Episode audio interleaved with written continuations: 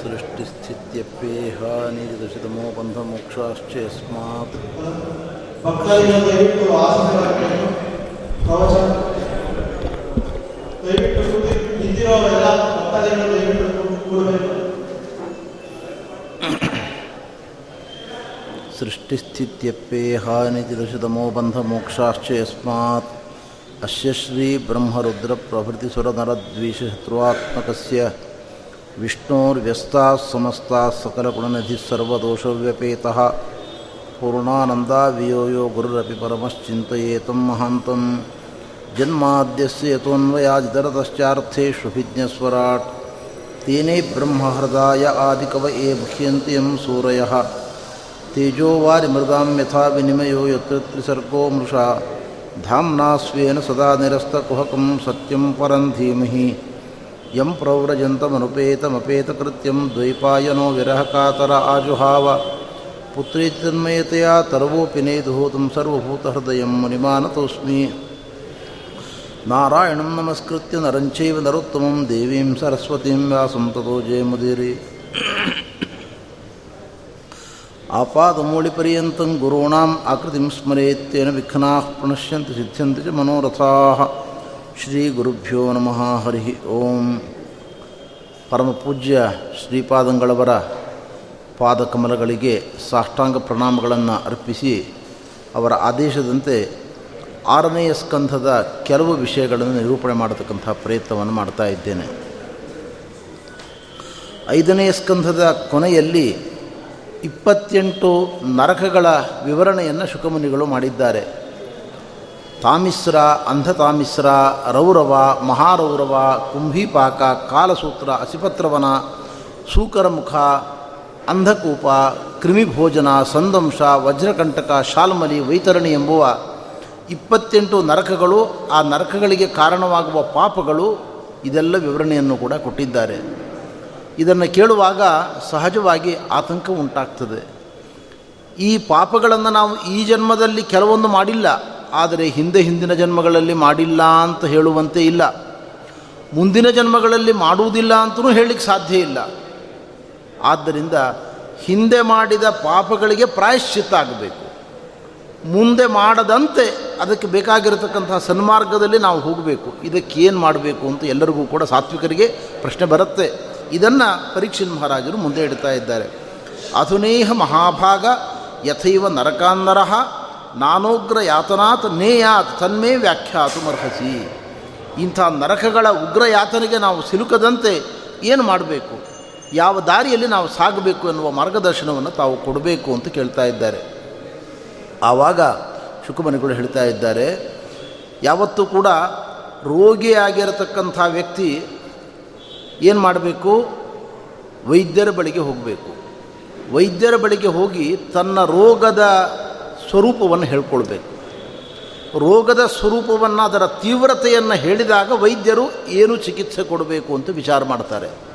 ಆದ್ದರಿಂದ ಯಾವ ವ್ಯಕ್ತಿ ಪಾಪವನ್ನು ಮಾಡಿದ್ದಾನೆ, ಪಾಪ ಅಂತ ಅವನಿಗೆ ಗೊತ್ತಾಯಿತು, ಅವನು ಮಾಡಬೇಕಾದ ಮೊದಲ ಕೆಲಸ ಅಂದರೆ ಶಾಸ್ತ್ರವನ್ನು ತಿಳಿದ, ಧರ್ಮಶಾಸ್ತ್ರವನ್ನು ತಿಳಿದ ವಿದ್ವಾಂಸರ ಬಳಿಗೆ ಹೋಗಿ ಈ ಪಾಪಕ್ಕೆ ಏನು ಪ್ರಾಯಶ್ಚಿತ ಮಾಡಿಕೊಳ್ಬೇಕು ಅಂತ ದೊಡ್ಡವರನ್ನು ಕೇಳಬೇಕು. ಆ ಪಾಪಗಳನ್ನು ದೇವರ ಬಳಿಗೆ ಒಪ್ಪಿಕೊಳ್ಬೇಕು. ಇದು ಪಾಪದ ಒಂದು ಹಂತದ ಪ್ರಾಯಶ್ಚಿತ್ತ ಅಂತ ಹೇಳ್ತಾ ಇದ್ದಾರೆ. ಹೇಗೆ ವೈದ್ಯರು ರೋಗದ ತೀವ್ರತೆಯನ್ನು ಗಮನಿಸಿ ಚಿಕಿತ್ಸೆಯನ್ನು ಮಾಡುತ್ತಾರೋ, ಹಾಗೆ ಧರ್ಮಶಾಸ್ತ್ರಜ್ಞರಾದ ವಿದ್ವಾಂಸರು ನಾವು ಮಾಡುವ ಪಾಪಗಳಿಗೆ ತಕ್ಕ ಪ್ರಾಯಶ್ಚಿತ್ತಗಳನ್ನು ಹೇಳ್ತಾರೆ.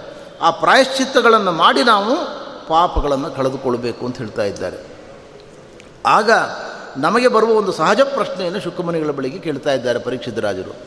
ಹೌದು ಸ್ವಾಮಿ, ನಮ್ಮ ಮಟ್ಟ ಹೇಗಿದೆ ಅಂದರೆ ಇವತ್ತು ನಾವು ಪಾಪಗಳನ್ನು ಮಾಡ್ತೇವೆ ದೊಡ್ಡವರ ಬಳಿಗೆ ಹೋಗ್ತೇವೆ, ಪ್ರಾಯಶ್ಚಿತ್ತವನ್ನು ಹೇಳ್ತಾರೆ, ಮಾಡಿಕೊಳ್ತೇವೆ. ಮರಳಿ ಅಂಥ ಪಾಪ ಮಾಡುವುದಿಲ್ಲ ಅಂತ ಯಾವ ಗ್ಯಾರಂಟಿಯೂ ಇಲ್ಲ.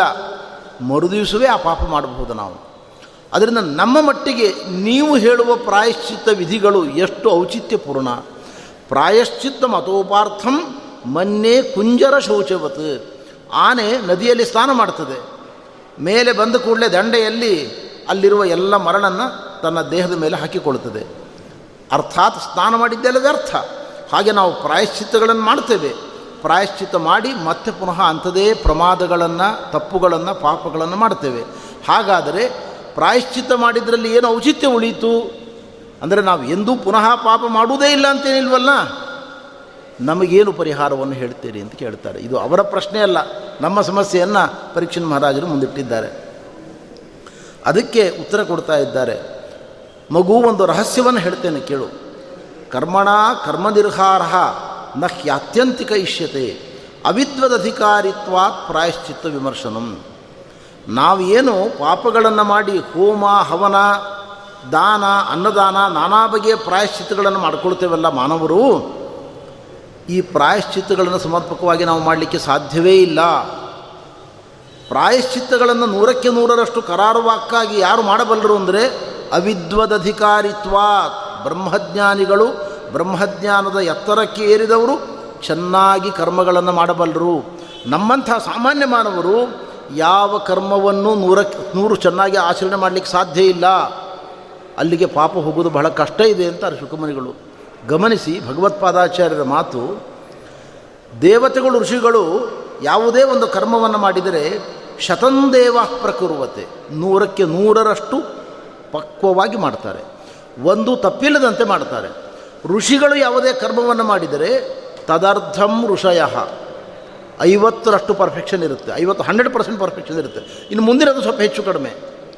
ದಶಾಂಶತೋ ಮನುಷ್ಯ. ನಾವು ನೀವು ಸಾಮಾನ್ಯ ಮಾಡುವರೇನಾದರೂ ಪ್ರಾಯಶ್ಚಿತ್ತಗಳನ್ನು ಮಾಡಿಕೊಂಡ್ರೆ, ಜಪತಪಾನುಷ್ಠಾನಗಳನ್ನು ಮಾಡಿದರೆ ತೊಂಬತ್ತು ಮೈನಸ್ಸು ಹತ್ತು ಪಕ್ಕ ಇರ್ತದೆ ಹತ್ತು ಚೆನ್ನಾಗಿ ಮಾಡಿದರೆ ಹೈಯೆಸ್ಟು ಹತ್ತು. ಇನ್ನೂ ಆರು ಬರ್ಬೋದು, ನಮಗೆ ಅಂಕ ಐದು ಬರ್ಬೋದು, ಮೂರು ಬರ್ಬೋದು, ಅದು ಗೊತ್ತಿಲ್ಲ. ಅಂತೂ ತುಂಬ ಚೆನ್ನಾಗಿ ಮಾಡಿದ್ದೇವಪ್ಪ ನಾವು ಕರ್ಮವನ್ನು. ಬಹಳ ಚೆನ್ನಾಗಿ ಮಾಡಿದ್ದೇವೆ ಅಂದರೆ ಹತ್ತು ಅಂಕಗಳು ಬರುವ ಸಂಭವ ಇದೆ ನಮಗೆ. ದಶಾಂಶತೋ ಮನುಷ್ಯ. ಹೀಗಿರುವಾಗ ನಾವು ಕರ್ಮಗಳನ್ನು ಮಾಡಿ ಪಾಪಗಳನ್ನು ಕಳ್ಕೊಳ್ಳೋದು ಅನ್ನುವ ಪ್ರಕ್ರಿಯೆ ಇದೆಯಲ್ಲ, ಇದು ಬಹಳ ಕಷ್ಟ ಸಾಧ್ಯವಾದ ಮಾತು ಇದು. ಪ್ರಾಯಶ್ಚಿತ್ತಗಳನ್ನು ಯಾರು ಚೆನ್ನಾಗಿ ಮಾಡಿಕೊಳ್ಬಲ್ಲರು ಅಂದರೆ ಅವಿದ್ವದ ಅಧಿಕಾರಿತ್ವ ಅಥವಾ ಜ್ಞಾನಿಗಳೇ ನಿಜವಾಗಿ ಪ್ರಾಯಶ್ಚಿತ್ತವನ್ನು ಚೆನ್ನಾಗಿ ಮಾಡಿಕೊಳ್ಬಲ್ಲರು. ನಮ್ಮಂಥ ಅಜ್ಞಾನಿಗಳು ಪ್ರಾಯಶ್ಚಿತ್ತವನ್ನು ಮಾಡಿಕೊಂಡು ಏನೂ ಪ್ರಯೋಜನ ಇಲ್ಲ. ನೋಡಿ, ಎಷ್ಟು ಗಂಭೀರ ಪರಿಸ್ಥಿತಿ ಉಂಟು ನಮ್ಮದು ಅಂತಂದರೆ, ನಾವು ಒಂದು ಹೋಮಾನು ಹೋಮವನ್ನು ಧನ್ವಂತರಿ ಹೋಮವನ್ನು, ಯಾವುದನ್ನೋ ಒಂದು ಹೋಮವನ್ನು ಮಾಡ್ತೇವೆ ಪಾಪ ಪ್ರಾಯಶ್ಚಿತ್ತ ರೂಪವಾಗಿ. ಶುದ್ಧ ತುಪ್ಪ ಇಲ್ಲ. ನಂದಿನಿ ತುಪ್ಪ ತರಬೇಕು. ಜೊತೆಗೆ ನಾವು ಬಳಸ್ತಕ್ಕಂಥ ಯಾಜ್ಞೀಯ ವಸ್ತುಗಳು, ಹವಿಷ್ಯ ಪದಾರ್ಥಗಳು ಎಲ್ಲವೂ ಕೂಡ ಯಾವ ರೀತಿ ಇದ್ದಾವೆ ಅಂತ ಹೇಳಲಿಕ್ಕೆ ಬರೋದಿಲ್ಲ. ಎಲ್ಲೆಲ್ಲಿ ಯಾವ ರೀತಿಯ ಮಾಲಿನ್ಯ ಸೇರಿಕೊಂಡಿದೆ ಅಂತ ಗೊತ್ತಿಲ್ಲ. ಋತ್ವಿಜರು ನಮ್ಮ ಮನೆಗೆ ಹೋಮ ಮಾಡಿಸಲಿಕ್ಕೆ ಬರತಕ್ಕಂಥ ವ್ಯಕ್ತಿಗಳು ನಾವು ನಿರೀಕ್ಷಿಸುವ ಪ್ರಮಾಣದ ಶೌಚಾಚಾರವುಳ್ಳವರಾಗಿರುವುದಿಲ್ಲ. ಒಮ್ಮೆ ಅವರಿದ್ದರೂ ನಾವಿರುವುದಿಲ್ಲ. ನಾನಾ ಕಾರಣಗಳಿಂದ ಕರ್ಮತಂತ್ರದಲ್ಲಿ ಸಾಕಷ್ಟು ಲೋಪಗಳು, ಸಾಕಷ್ಟು ಅಶ್ರದ್ಧೆಗಳು, ಅತೃಪ್ತಿಗಳು ಇಂಥ ಕರ್ಮಗಳು ನಮ್ಮನ್ನು ಹೇಗೆ ತಾನೇ ಪಾಪಕೂಪದಿಂದ ಬಿಡುಗಡೆಗೊಳಿಸಬಲ್ಲವು? ಇದು ಮೂಲಭೂತವಾದ ಪ್ರಶ್ನೆ. ಅದಕ್ಕೆ ಅವ್ರು ಹೇಳ್ತಾರೆ ಹಾಗಾದ ನಿಮ್ಮ ಅಭಿಪ್ರಾಯ ಏನು? ಪ್ರಾಯಶ್ಚಿತ್ತ ಮಾಡಬೇಡಿ ಅಂತೀರೋ? ಖಂಡಿತ ನನ್ನ ಅಭಿಪ್ರಾಯ ಹಾಗಲ್ಲ. ಪ್ರಾಯಶ್ಚಿತ್ತ ವಿಮರ್ಶನಂ, ಪ್ರಾಯಶ್ಚಿತ್ತೇನ ಪಾಪನಾಶ ಭವತಿ. ಪ್ರಾಯಶ್ಚಿತ್ತದಿಂದ ಪಾಪನಾಶ ಆಗುತ್ತೆ. ನೂರಕ್ಕೆ ನೂರಾಗದೇ ಇರ್ಬೋದು, ಐವತ್ತಾಗತ್ತೆ, ಐವತ್ತಾಗದೇ ಇರ್ಬೋದು, ಮೂವತ್ತಾಗತ್ತೆ. ಅಂತೂ ಇದು ವ್ಯರ್ಥ ಅಲ್ಲ. ಮಾಡ್ತಾ ಹೋಗಿ, ಪ್ರಾಯಶ್ಚಿತ್ತಗಳನ್ನು ಮಾಡ್ತಾ ಹೋಗಿ. ನಮ್ಮ ಶಾಸ್ತ್ರದಲ್ಲಿ ಒಂದು ಮಾತುಂಟು. ಭಗವತ್ಪಾದಾಚಾರ್ಯರು ಹೇಳ್ತಾರೆ, ನೀವು ಕರ್ಮಗಳನ್ನು ಮಾಡುವಾಗ ಲೋಪದೋಷಗಳು ಸಂಭವಿಸ್ತವೆ.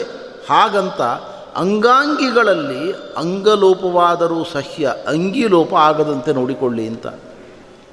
ನೋಡಿ, ಕರ್ಮಗಳು ಅಂಗಿ, ಶ್ರದ್ಧೆ, ಪಾವಿತ್ರ್ಯ, ಮುಂತಾದವುಗಳು ಅಂಗ.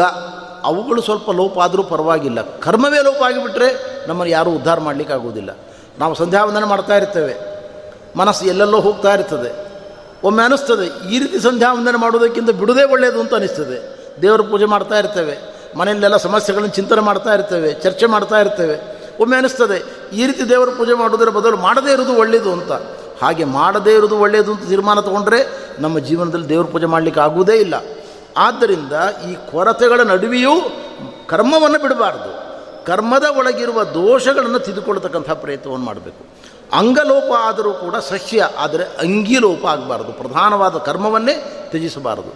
ಆದ್ದರಿಂದ ನಾವು ಕರ್ಮಗಳನ್ನು ಮಾಡ್ತಾ ಮಾಡ್ತಾ ಅದರಲ್ಲಿ ಸೌಷ್ಠವ ಬರಲಿಕ್ಕೆ ಸಾಧ್ಯತೆ ಇದೆ. ಆದ್ದರಿಂದ ಕರ್ಮವನ್ನು ಬಿಡಬೇಡಿ ಪ್ರಾಯಶ್ಚಿತಗಳನ್ನು ಮಾಡಿ ಅಂತ ಹೇಳ್ತಾರೆ ಶುಕುಮನಿಗಳು. ಮುಂದುವರೆದು ಒಂದು ಮಹತ್ವದ ಸಂದೇಶವನ್ನು ನಮಗೆ ಕೊಡ್ತಾರೆ. ನಾವು ವೈದ್ಯರ ಬಳಿಗೆ ಹೋಗ್ತೇವೆ. ವೈದ್ಯರ ಬಳಿಗೆ ಹೋಗುವಾಗ ಶುಗರ್ ಉಂಟು, ಬಿ ಪಿ ಉಂಟು, ನೂರ ಎಂಟು ರೋಗಗಳನ್ನು ಹೊತ್ಕೊಂಡೇ ವೈದ್ಯರ ಬಳಿಗೆ ಬರ್ತೇವೆ.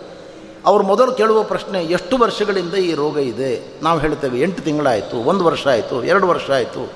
ಅವರು ಮದ್ದು ಕೊಡ್ಲಿಕ್ಕೆ ಶುರು ಮಾಡ್ತಾರೆ, ಔಷಧಿ ಕೊಡ್ಲಿಕ್ಕೆ ಶುರು ಮಾಡ್ತಾರೆ. ಔಷಧಿ ತೊಗೊಂಡು ಒಂದು ವಾರ, ಹತ್ತು ದಿವಸ, ಹದಿನೈದು ದಿವಸ, ಒಂದು ತಿಂಗಳಾಗ್ತದೆ. ವೈದ್ಯರ ಬಳಿಗೆ ಹೋಗ್ತೇವೆ. ಬಹಳ ಏನು ಗಮನಾರ್ಹ ಬದಲಾವಣೆ ಕಾಣುವುದಿಲ್ಲ ಆರೋಗ್ಯದಲ್ಲಿ.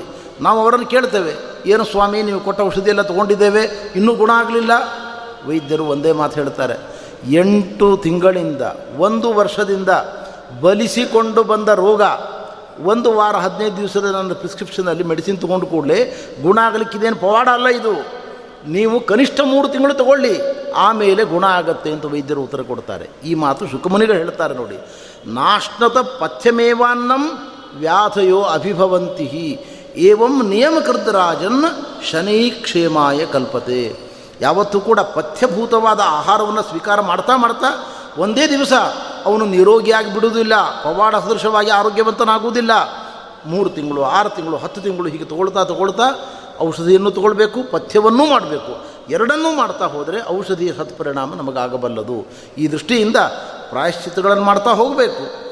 ಅದರಲ್ಲಿ ಲೋಪದೋಷಗಳನ್ನು ಕಂಡು ಸರಿಪಡಿಸಬೇಕು. ಇದೇ ಸರಿಯಾದ ವಿಧಾನವೇ ಹೊರತು ಪಾಪಗಳನ್ನು ಕಳೆದುಕೊಳ್ಳಲಿಕ್ಕೆ ಬೇರೆ ವಿಧಾನ ಇಲ್ಲ ಅಂತ ಹೇಳ್ತಾರೆ.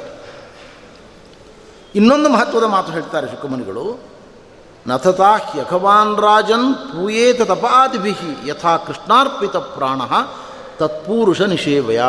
ಬಹಳ ಮಹತ್ವದ ಶ್ಲೋಕ ಇದು ಭಾಗವತದಲ್ಲಿ. ವಿಜಯಧ್ವಜ ಭಟ್ಟಾರಕರು ವ್ಯಾಖ್ಯಾನ ಮಾಡ್ತಾರೆ ಇದಕ್ಕೆ. ನೋಡಿ, ಇದರ ಮೊದಲು ಸರಳ ಕನ್ನಡವಾದ ಮಾಡ್ತೇನೆ. ನಥತಾ ಯಘವಾನ್ ರಾಜನ್ ಪೂಯೇತ ತಪಾದಿಭಿ. ತಪಸ್ಸು, ಯಜ್ಞ, ಯಾಗ, ದಾನ, ಧರ್ಮ, ನೀವೇನು ಪುಣ್ಯಕರ್ಮಗಳನ್ನು ಮಾಡಿದರೂ ಕೂಡ ಪಾಪಗಳಿಂದ ಮುಕ್ತಿಯಾಗಲಾರದು. ಹಾಗಾದರೆ ಏನು ಮಾಡಬೇಕು? ಯಥಾ ಕೃಷ್ಣಾರ್ಪಿತ ಪ್ರಾಣ, ಭಗವಂತನಲ್ಲಿ ನಮ್ಮ ಸಕಲ ಇಂದ್ರಿಯಗಳನ್ನು ಕೂಡ ನೆಲೆಗೊಳಿಸಬೇಕು. ಆವಾಗ ಎಲ್ಲ ಪಾಪಗಳಿಗೆ ಪ್ರಾಯಶ್ಚಿತ್ತ ಉಂಟಾಗ್ತದೆ. ಇದು ಹೇಗಿದೆ ಅಂದರೆ, ನೀರು ಕುಡಿಯಲಿಕ್ಕೆ ಆಗದಷ್ಟು ಹೊಟ್ಟೆ ತುಂಬ ಊಟ ಮಾಡಿರತಕ್ಕಂಥ ವ್ಯಕ್ತಿಗೆ ಹತ್ತು ಕಡುಬು ತಿನ್ನು ಅಂತ ಹೇಳ್ದಂಗೆ. ಅವ್ಯಾವಹಾರಿಕವಾದ ಪ್ರಾಯಶ್ಚಿತ್ತ. ನಮ್ಮ ಒಂದೇ ಒಂದು ಇಂದ್ರಿಯ ದೇವರ ಕಡೆಗೆ ಹೋಗ್ತಾ ಇಲ್ಲ ಇವತ್ತು. ಅಂಥ ನಮಗೆ ನೀವು ಎಲ್ಲ ಇಂದ್ರಿಯಗಳನ್ನು ಯಾವಾಗ ದೇವರ ಪಾದಗಳಲ್ಲಿ ನಿಲೀನಗೊಳಿಸ್ತೀರಿ ವಿಲೀನಗೊಳಿಸ್ತೀರಿ, ನೆಲೆಗೊಳಿಸ್ತೀರಿ, ಆವಾಗ ಎಲ್ಲ ಪಾಪಕ್ಕೆ ಪ್ರಾಯಶ್ಚಿತ್ತ ಆಗ್ತದೆ ಅಂದರೆ ಇದು ಅವ್ಯಾವಹಾರಿಕವಾದ ಪ್ರಾಯಶ್ಚಿತ್ತ ಇದು. ಯಾರೂ ಮಾಡಲಿಕ್ಕೆ ಸಾಧ್ಯ ಇಲ್ಲ, ನಮ್ಮಂಥವರು. ಅಂದಮೇಲೆ ಇದನ್ನು ಯಾಕೆ ಪ್ರಾಯಶ್ಚಿತ್ತ ಹೇಳ್ತಾ ಇದ್ದೀರಿ ನೀವು? ಇಂಥ ಅವ್ಯಾವಹಾರಿಕವಾದ ಪ್ರಾಯಶ್ಚಿತ್ತವನ್ನು ಹೇಳಿದ್ರಿಂದ ಏನು ಪ್ರಯೋಜನ? ಅದಕ್ಕೆ ಉತ್ತರ ಕೊಡ್ತಾ ಇದೆ ಕೊನೆ ಪಾದ ಅಂತಾರೆ ವಿಜಯಧ್ವಜ ಭಟ್ಟಾರಕರು. ತತ್ಪುರುಷ ನಿಷೇವಯ ನಿಮ್ಮ ಎಲ್ಲ ಜನ್ಮ ಜನ್ಮಾಂತರದ ಪಾಪಗಳನ್ನು ಕಳೆದುಕೊಳ್ಳಲಿಕ್ಕೆ, ಹರಿಯ ಪಾದಗಳಲ್ಲಿ ರತಿಯನ್ನು ಪಡೆದುಕೊಳ್ಳಲಿಕ್ಕೆ ನೀವು ಮಾಡಬೇಕಾದ ಮುಖ್ಯ ಕೆಲಸ ಏನು ಅಂದರೆ, ಪರಮಾತ್ಮನನ್ನು ಕಂಡ ಅಪರೋಕ್ಷ ಜ್ಞಾನಿಗಳ ನಿರಂತರ ಸೇವೆಯನ್ನು ಮಾಡಬೇಕು. ಅವರ ಪಾದಗಳನ್ನು ನಂಬಬೇಕು, ಅವರಲ್ಲಿ ಅಚಲವಾದ ಭಕ್ತಿಯನ್ನು ಮಾಡಬೇಕು. ಅವರ ಸೇವೆಯಿಂದ ತತ್ಪುರುಷ ನಿಷೇವಯ, ಅವರ ಸೇವೆಯಿಂದ ಎಲ್ಲ ಪಾಪಗಳಿಗೂ ಪ್ರಾಯಶ್ಚಿತ್ತ ಉಂಟಾಗ್ತದೆ ಅಂತ ವಿಜಯಧ್ವಜ ಭಟ್ಟಾರಕರು ಪದರತ್ನಾವಲಿಯಲ್ಲಿ ಬರೀತಾರೆ. ನಾನು ಮೊನ್ನೆ ಕೂಡ ಈ ಮಾತು ಹೇಳಿದೆ. ನಾವು ರಾಯರ ಬಳಿಗೆ, ವಾದಿರಾಜರ ಬಳಿಗೆ, ವ್ಯಾಸರಾಜರ ಬಳಿಗೆ, ಟೀಕಾರಾಯರ ಬಳಿಗೆ ವರ್ಷಗಟ್ಟಲೆ ಹತ್ತು ವರ್ಷ, ಎಂಟು ವರ್ಷ ಹೋಗಿ ಕೂತ್ಕೊಂಡು ಸೇವೆ ಮಾಡಲಿಕ್ಕೆ ಆಗುವುದಿಲ್ಲ. ಹಾಗಾದರೆ ಸೇವೆ ಮಾಡುವುದಂದ್ರೆ ಏನು? ಅವರ ಗ್ರಂಥಗಳನ್ನು ರೂಪಮನ್ಯದಿವ ಧನ್ಯಮಾತ್ಮನಃ, ಅವರ ಗ್ರಂಥಗಳನ್ನು ಗುರುಗಳ ಬಾಯಿಂದ ಕೇಳಬೇಕು. ನಮ್ಮ ಯೋಗ್ಯತೆಗೆ ಅನುಗುಣವಾಗಿ ಅರ್ಥ ಮಾಡಿಕೊಳ್ಬೇಕು. ಸಜ್ಜನರಿಗೆ ಅದನ್ನು ಹೇಳಬೇಕು. ಇದು ನಿಜವಾಗಿರತಕ್ಕಂಥ ಸಕಲ ಪಾಪಗಳ ಪ್ರಾಯಶ್ಚಿತ್ತ ಅಂತ ಹೇಳ್ತದೆ ಶಾಸ್ತ್ರ. ಈ ಪಾಪ ಪ್ರಾಯಶ್ಚಿತ್ತಕ್ಕಿಂತ ಬೇರೆ ಯಾವುದೇ ಇನ್ನೊಂದು ಪ್ರಾಯಶ್ಚಿತ್ತ ಇಲ್ಲ. ಮಹಾತ್ಮರ ಸೇವೆ ಅಂದರೆ ಹೀಗೆ. ಅವರ ಗ್ರಂಥಗಳನ್ನು ನಿರಂತರ ಪಾರಾಯಣ ಮಾಡಬೇಕು, ಅಧ್ಯಯನ ಮಾಡಬೇಕು. ನಮ್ಮ ಜಗದ್ಗುರುಗಳಾದ ಶ್ರೀಮದ್ ಆಚಾರ್ಯರು ತುಂಬ ಕರುಣೆಯನ್ನು ತೋರಿದ್ದಾರೆ. ತಂತ್ರಸಾರ ಸಂಗ್ರಹವನ್ನು ಉಪದೇಶ ಮಾಡಿ ಆಚಾರ್ಯರು ಹೇಳ್ತಾರೆ, ಗ್ರಂಥೋಯಂ ಪಾಠಮಾತ್ರೇಣ ಸಕಲಾಭೀಷ್ಟ ಸಿದ್ಧಿದ. ನಮ್ಮ ಈ ಗ್ರಂಥವನ್ನು ನೀವು ಪಾರಾಯಣ ಮಾಡಿದರೂ ಸಾಕು, ನಿಮ್ಮ ಎಲ್ಲ ಇಷ್ಟಾರ್ಥಗಳು ಸಿದ್ಧ ಆಗ್ತದೆ. ಜ್ಞಾನವನ್ನು ಪಡೆದುಕೊಂಡರೆ ಇನ್ನೂ ಹೆಚ್ಚು. ಜ್ಞಾನದ ಜೊತೆಗೆ ಅನುಷ್ಠಾನವನ್ನು ಮಾಡಿದರೆ ಅದಕ್ಕಿಂತ ಹೆಚ್ಚು. ಹೀಗೆ ಒಂದೊಂದನ್ನೇ ನಾವು ಗಳಿಸಬೇಕಾಗಿರತಕ್ಕಂಥದ್ದು ಕೇವಲ ಪಾರಾಯಣವೂ ನಮ್ಮ ಇಷ್ಟಾರ್ಥಗಳನ್ನು ಪೂರೈಸುತ್ತದೆ ಅಂತಂದ ಮೇಲೆ, ನಾವು ಆ ಗ್ರಂಥಗಳನ್ನು ಗುರುಮುಖದಿಂದ ಶ್ರವಣ ಮಾಡೋದು, ಅರ್ಥ ಮಾಡಿಕೊಡೋದು, ಚರ್ಚೆ ಮಾಡೋದು, ಇನ್ನೊಬ್ಬರಿಗೆ ಹೇಳೋದು ಇವುಗಳಿಂದ ಎಲ್ಲ ಪಾಪಗಳಿಗೂ ಕೂಡ ಪ್ರಾಯಶ್ಚಿತ ಉಂಟಾಗಲಿಕ್ಕೆ ಸಾಧ್ಯವಿದೆ ಅಂತ ಹೇಳ್ತಾರೆ. ಇದರ ಇನ್ನೊಂದು ರಹಸ್ಯವನ್ನು ಶುಕಮನಿಗಳು ಇಲ್ಲಿ ಹೇಳ್ತಾರೆ ನಮಗೆ. ನಾವು ಪಾಪಗಳನ್ನು ಮಾಡ್ತೇವೆ. ಪ್ರಾಯಶ್ಚಿತ್ತಗಳನ್ನು ಮಾಡಿಕೊಳ್ತೇವೆ. ಆಗ ನಮ್ಮ ಮನಸ್ಸು ಸಂಪೂರ್ಣವಾಗಿ ಹಿಡಿತಕ್ಕೆ ಬರುವುದಿಲ್ಲ. ಬೇರೆ ಬೇರೆ ಕಡೆಗೆ ಹೋಗ್ತಾ ಇರ್ತದೆ. ಕೆಲವೊಮ್ಮೆ ಹಿಡಿತದಲ್ಲಿ ಇರ್ತದೆ. ಕೆಲವೊಮ್ಮೆ ಹಿಡಿತದಲ್ಲಿ ಇರುವುದಿಲ್ಲ. ಕೆಲವೊಮ್ಮೆ ಹಿಡಿತದಲ್ಲಿ ಇರ್ತದೆ. ಕೆಲವೊಮ್ಮೆ ಮನಸ್ಸು ಹಿಡಿತದಲ್ಲಿ ಇರುವುದಿಲ್ಲ. ಏನು ಮಾಡಬೇಕು? ಅದಕ್ಕೆ ಶುಕಾಚಾರ ಅಂತಾರೆ, ನೈಕಾಂತಿಕಂ ತದ್ಧಿ ಕೃತೇಪಿ ನಿಷ್ಕೃತೆ ಮನಃ ಪುನರ್ಧಾವತಿ ಚೇತ ಸತ್ಪಥೆ ತತ್ಕರ್ಮ ನಿರ್ಹಾರಂ ಅಭೀಪ್ಸತಾಂ ಸತಾಂ ಗುಣಾನುವಾದ ಖಲು ಸತ್ವಭಾವನಃ. ಇದು ಪರಮೋಚ್ಚವಾದ ಪ್ರಾಯಶ್ಚಿತ್ತ ಇದು. ಗುಣಾನುವಾದ ಖಲು ಸತ್ವಭಾವನಃ. ಮನಸ್ಸು ಕೆಟ್ಟ ವಿಷಯಗಳ ಕಡೆಗೆ ಹರಿಯತಕ್ಕಂಥದ್ದು ಸಹಜ. ನಾವು ಎಷ್ಟೇ ನಿಯಂತ್ರಣ ಮಾಡಿದರೂ ಮನಸ್ಸು ನಿಯಂತ್ರಣಕ್ಕೆ ಬರುವುದಿಲ್ಲ. ಹಾಗಾದರೆ ಒಂದು ಶ್ರೇಷ್ಠ ಪ್ರಾಯಶ್ಚಿತ್ತವನ್ನು ಹೇಳುತ್ತೇನೆ. ಅದೇನು? ಗುಣಾನುವಾದ. ಹರಿಯ ಮಂಗಲ ಮಹಿಮೆಯನ್ನು ಸರ್ವಮೂಲ ಗ್ರಂಥಗಳ ಮೂಲಕ, ಭಾಗವತ ಗೀತಾದಿ ಗ್ರಂಥಗಳ ಮೂಲಕ ನಾವು ಇನ್ನೊಬ್ಬರಿಗೆ ಹೇಳಬೇಕು. ಇದರಲ್ಲಿ ಗುಣ ಏನು ಅಂದರೆ ಗಮನಿಸಿ, ಪ್ರವಚನವನ್ನು ಕೇಳುವಾಗ ನಮ್ಮ ಮನಸ್ಸು ಸ್ವಲ್ಪ ಆಚೆ ಈಚೆ ಹೋಗ್ತದೆ. ಎಲ್ಲಿ ಬೇಕಾದರೂ ಹೋಗ್ಬೋದು. ಹೆಚ್ಚು ಸಮಯ ಅಲ್ಲಿರ್ತದೆ ಆದರೆ ಪ್ರವಚನ ಹೇಳುವವನ ಮನಸ್ಸು ಮಾತ್ರ ಒಂದು ಗಂಟೆ, ಎರಡು ಗಂಟೆ, ಮೂರು ಗಂಟೆ, ಆರು ಗಂಟೆ ಒಂದು ಕ್ಷಣವೂ ವಿಷಯವನ್ನು ಬಿಟ್ಟು ಬೇರೆ ಕಡೆ ಹೋಗುವುದಿಲ್ಲ. ಹಾಗಾದರೆ ಪಾಠ ಹೇಳುವಾಗ, ದೇವರ ಮಹಿಮೆಯನ್ನು ಕೊಂಡಾಡುವಾಗ ಒಂದು ಕ್ಷಣವೂ ಮನಸ್ಸು ರಾಗದ್ವೇಷಗಳ ಕೊಳಗೆ ಸಿಲುಕುವುದಿಲ್ಲ. ಅಹಂಕಾರ ಮಮಕಾರಗಳ ಸುಳಿಗೆ ಸಿಲುಕುವುದಿಲ್ಲ. ಆ ಕ್ಷಣದಲ್ಲಿ ಅವನ ಮನಸ್ಸು ಆರು ಗಂಟೆ, ಮೂರು ಗಂಟೆ ಏನು ಪಾಠ ಹೇಳ್ತಾ ಇದ್ದಾನೆ, ನಿರಂತರ ಚಿಂತನೆ ಮಾಡ್ತಾ ಇದ್ದಾನೆ. ಆ ಕಾಲದಲ್ಲಿ ಮನಸ್ಸು ಮಾಲಿನ್ಯವನ್ನು ಕಳೆದುಕೊಂಡು ದೇವರಲ್ಲಿ ಲೀನವಾಗ್ತದೆ. ಇದು ಪಾಪಗಳನ್ನು ಕಳೆದುಕೊಳ್ಳಲಿಕ್ಕೆ ಇರುವ ಶ್ರೇಷ್ಠವಾದ ಪ್ರಾಯಶ್ಚಿತ ಇದು ಎಷ್ಟು ದೊಡ್ಡದು ಅಂದರೆ ಜಗದ್ಗುರು ಶ್ರೀಮದ ಆಚಾರ್ಯರು ಹೇಳಿದರು, ನಿಜವಾಗಿ ಅಪರೋಕ್ಷ ಜ್ಞಾನಿಗಳು ಕೂಡ ಇದನ್ನು ಬಿಡುವಂತೆ ಇಲ್ಲ ಅಂದರು ಆಚಾರ್ಯರು. ಅಪರೋಕ್ಷ ದೃಶಾಪೇಶ ಕರ್ತವ್ಯ ವಿಷ್ಣು ತುಟ್ಟಿದ ವಿಷ್ಣು ತೀರ್ಥರು ಧ್ಯಾನ ಮಾಡ್ತೇವೆ ಅಂತ ನಾವು ಅಂತೇವಲ್ಲ, ನಮ್ಮನ್ನು ಚೆನ್ನಾಗಿ ತರಾಟೆಗೆ ತಗೊಂಡಿದ್ದಾರೆ. ಕಲಿಯುಗದಲ್ಲಿ ಎಲ್ಲ ಮೆಡಿಟೇಷನ್ ಸೆಂಟರ್ಗಳು ಬಹಳ ಆಗಿದ್ದಾವೆ, ಧ್ಯಾನ ಕೇಂದ್ರಗಳು. ವಿಷ್ಣು ತೀರ್ಥರು ಹೇಳ್ತಾರೆ, ಎಷ್ಟು ಹೊತ್ತು ಧ್ಯಾನ ಅಂದರೆ ಎರಡು ಘಟಿಕ ದೇವರ ಪೂಜಾ, ಎರಡು ಘಟಿಕ ದೇವರ ಪೂಜೆ, ಒಂದು ಘಟಿಕ ಅಂದರೆ ಇಪ್ಪತ್ನಾಲ್ಕು ನಿಮಿಷ. ನಲವತ್ತೆಂಟು ನಿಮಿಷಗಳ ಕಾಲ ನೀವು ದೇವರ ಪೂಜೆ ಮಾಡ್ಬೋದು ಅಂತ ಹೇಳಿದ್ದಾರೆ ನಮಗೆ. ತಾತ್ಪರ್ಯ ಏನು ಅಂದರೆ, ಯಾವಾಗಲೂ ಕೂಡ ನಾವು ಮನಮೂತ್ರಗಳನ್ನು ಬಂಧನ ಮಾಡಿಕೊಂಡು ಯಾವುದೇ ಅನುಷ್ಠಾನಗಳನ್ನು ಮಾಡುವಂತೆ ಇಲ್ಲ. ಜಪ ಎಷ್ಟು ಮಾಡ್ಬೋದು ಅಂದರೆ ಎರಡು ಘಟಿಕ ಜಪ. ಎರಡು ಘಟಿಕ, ಇಪ್ ನಲವತ್ತೆಂಟು ನಿಮಿಷ ಜಪ ಮಾಡಿ. ಅಂದರೆ ತಾತ್ಪರ್ಯ ಏನು ಅಂದರೆ, ಪ್ರಾಥಮಿಕ ಹಂತದಲ್ಲಿರ್ತಕ್ಕಂಥ ನಮ್ಮಂಥ ವ್ಯಕ್ತಿಗಳು ಜಪ ಮಾಡುವಾಗ ಮನಸ್ಸು ಎಲ್ಲ ಕಡೆಗೆ ಹೋಗ್ತದೆ. ಪೂಜೆ ಮಾಡುವಾಗ ಹೋಗ್ತದೆ, ಆದರೆ ಪಾಠ ಹೇಳುವಾಗ ಹೋಗುವುದಿಲ್ಲ. ಪಾಠ ಹೇಳುವಾಗ ಮನಸ್ಸು ವಿಷಯದ ಕಡೆಗೆ ಸಂಪೂರ್ಣವಾಗಿ ಲೀನವಾಗಿರ್ತದೆ ಈ ರೀತಿಯಿಂದ ನೀವು ಮನಸ್ಸನ್ನು ನಿಗ್ರಹ ಮಾಡಲಿಕ್ಕೆ ಆರಂಭ ಮಾಡಿಕೊಂಡು ಅಂತಿಮವಾಗಿ ಬಿಂಬ ರೂಪದಲ್ಲಿ ಗುಣಚಿಂತನೆಯಲ್ಲಿ ಪರ್ಯವಸಾನ ಮಾಡಿಕೊಂಡರೆ ಅದು ನಿಜವಾದ ಧ್ಯಾನ. ಆದ್ದರಿಂದ ಈಗ ಬರೀ ಏನೇನೋ ಧ್ಯಾನ ಅಂತ ಹೇಳ್ತಾರೆ ಅಂತ ಧ್ಯಾನದ ಪ್ರಯತ್ನವನ್ನು ಮಾಡಲಿಕ್ಕೆ ಹೋಗಬೇಡಿ. ಎಲ್ಲಿವರೆಗೆ ನಿಮಗೆ ತತ್ವ ನಿಶ್ಚಯ ಆಗಿಲ್ಲ, ಅಲ್ಲಿವರೆಗೆ ಧ್ಯಾನ ಮಾಡಲಿಕ್ಕೆ ಸಾಧ್ಯ ಇಲ್ಲ. ಧ್ಯಾನಂ ನಿಶ್ಚಿತ ತತ್ವಸ್ಯ ತತ್ವ ನಿಶ್ಚಯ ಆದಮೇಲೆ ಧ್ಯಾನ ಮಾಡಬೇಕು. ಕುದುರೆ ಚಿತ್ರವನ್ನು ಯಾರು ಬಿಡಿಸಬಲ್ಲ? ಯಾರಿಗೆ ಮಧ್ಯರಾತ್ರಿ ಎಬ್ಬಿಸಿದರೂ ಕೂಡ ಕುದುರೆಯ ಅಂಗೋಪಾಂಗಗಳ ಸ್ಪಷ್ಟಾತಿ ಸ್ಪಷ್ಟವಾದ ಕಲ್ಪನೆ ಇದೆಯೋ ಅವನು ಕುದುರೆ ಚಿತ್ರ ಬಿಡಿಸಬಲ್ಲ. ಯಾರಿಗೆ ಕುದುರೆಯನ್ನು ಒಮ್ಮೆ ನೋಡಿದ್ದಾನೋ ಅವನು ಚಿತ್ರ ಬಿಡಿಸ್ಲಿಕ್ಕೆ ಆಗುವುದಿಲ್ಲ. ಹಾಗೆ ನಾವು ದೇವರ ಧ್ಯಾನ ಮಾಡಬೇಕಾದರೆ ದೇವರ ಅಂಗೋಪಾಂಗಗಳ, ದೇವರ ಗುಣಗಳ ಸ್ಪಷ್ಟ ಕಲ್ಪನೆ ನಮಗಿರಬೇಕು. ದೇವರ ಅಸ್ತಿತ್ವದ ಬಗ್ಗೆ ನಮಗೆ ಇವತ್ತು ಸಂದೇಹ ಉಂಟು. ಅಜ್ಞಾನ ಉಂಟು, ವಿಪರೀತ ಜ್ಞಾನ ಉಂಟು. ಚರ್ಚೆ ಮಾಡುವಾಗ ಇದಮಿತ್ತಂ ಎಂಬುದಾಗಿ ಏನನ್ನು ಹೇಳಲಾರೆವು. ಇಂತಹ ಪರಿಸ್ಥಿತಿಯಲ್ಲಿ ನಾವು ಧ್ಯಾನಕ್ಕೆ ಅಧಿಕಾರಿಗಳಲ್ಲ. ಇವತ್ತು ನಾವು ಧ್ಯಾನ ಮಾಡಲಿಕ್ಕೆ ಹೋಗಬಾರ್ದು. ಇವತ್ತು ನಾವು ಮಾಡಬೇಕಾದ ಕೆಲಸ ನಿರಂತರ ಶ್ರವಣ. ಅಜ್ಞಸ್ಯ ಶ್ರವಣಂ ಶ್ರೇಷ್ಠಂ. ಅಯುಕ್ತೇರ್ ಮನನಂತಥ ಧ್ಯಾನ ನಿಶ್ಚಿತ ತತ್ವಸ್ಯ. ತತ್ವನಿಶ್ಚಯ ಆದಮೇಲೆ ಧ್ಯಾನ. ಆದ್ದರಿಂದ ಇವತ್ತು ಧ್ಯಾನದ ಒಂದು ಪ್ರಯತ್ನ. ನಲವತ್ತೆಂಟು ನಿಮಿಷಗಳು ಪರಾಕಾಷ್ಠೆ ಧ್ಯಾನಕ್ಕಾಗಿ ಇಡ್ಬೋದು ಅಂತಾರೆ. ಬೆಳಿಗ್ಗೆ ಎದ್ದು ಕೂಡಲೇ ವಿಷ್ಣುತೀರ್ಥರು ಹೇಳುವಂತೆ ನಾವು ಶಾಸ್ತ್ರಗಳಿಂದ ಏನೋ ದೇವರ ಮಹಿಮೆಯನ್ನು ಕೇಳಿದ್ದೇವೆ, ಅದನ್ನು ಸ್ವಲ್ಪ ಚಿಂತನೆ ಮಾಡುವುದು.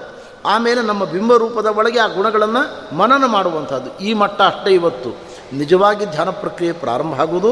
ಆರಣ್ಯಕಾಚಾರ್ಯರು ಹೇಳುವ ರೀತಿಯಲ್ಲಿ ನಿಯತ ಗುರುಗಳು ಬಂದು ನಿನ್ನ ಬಿಂಬರೂಪ ಇದು ಅಂತ ಹೇಳಿ ಧ್ಯಾನ ಪ್ರಕ್ರಿಯೆಯನ್ನು ಉಪದೇಶ ಮಾಡ್ತಾರೆ ಅಂದಿನಿಂದ ನಿಜವಾದ ಧ್ಯಾನ ಪ್ರಕ್ರಿಯೆ.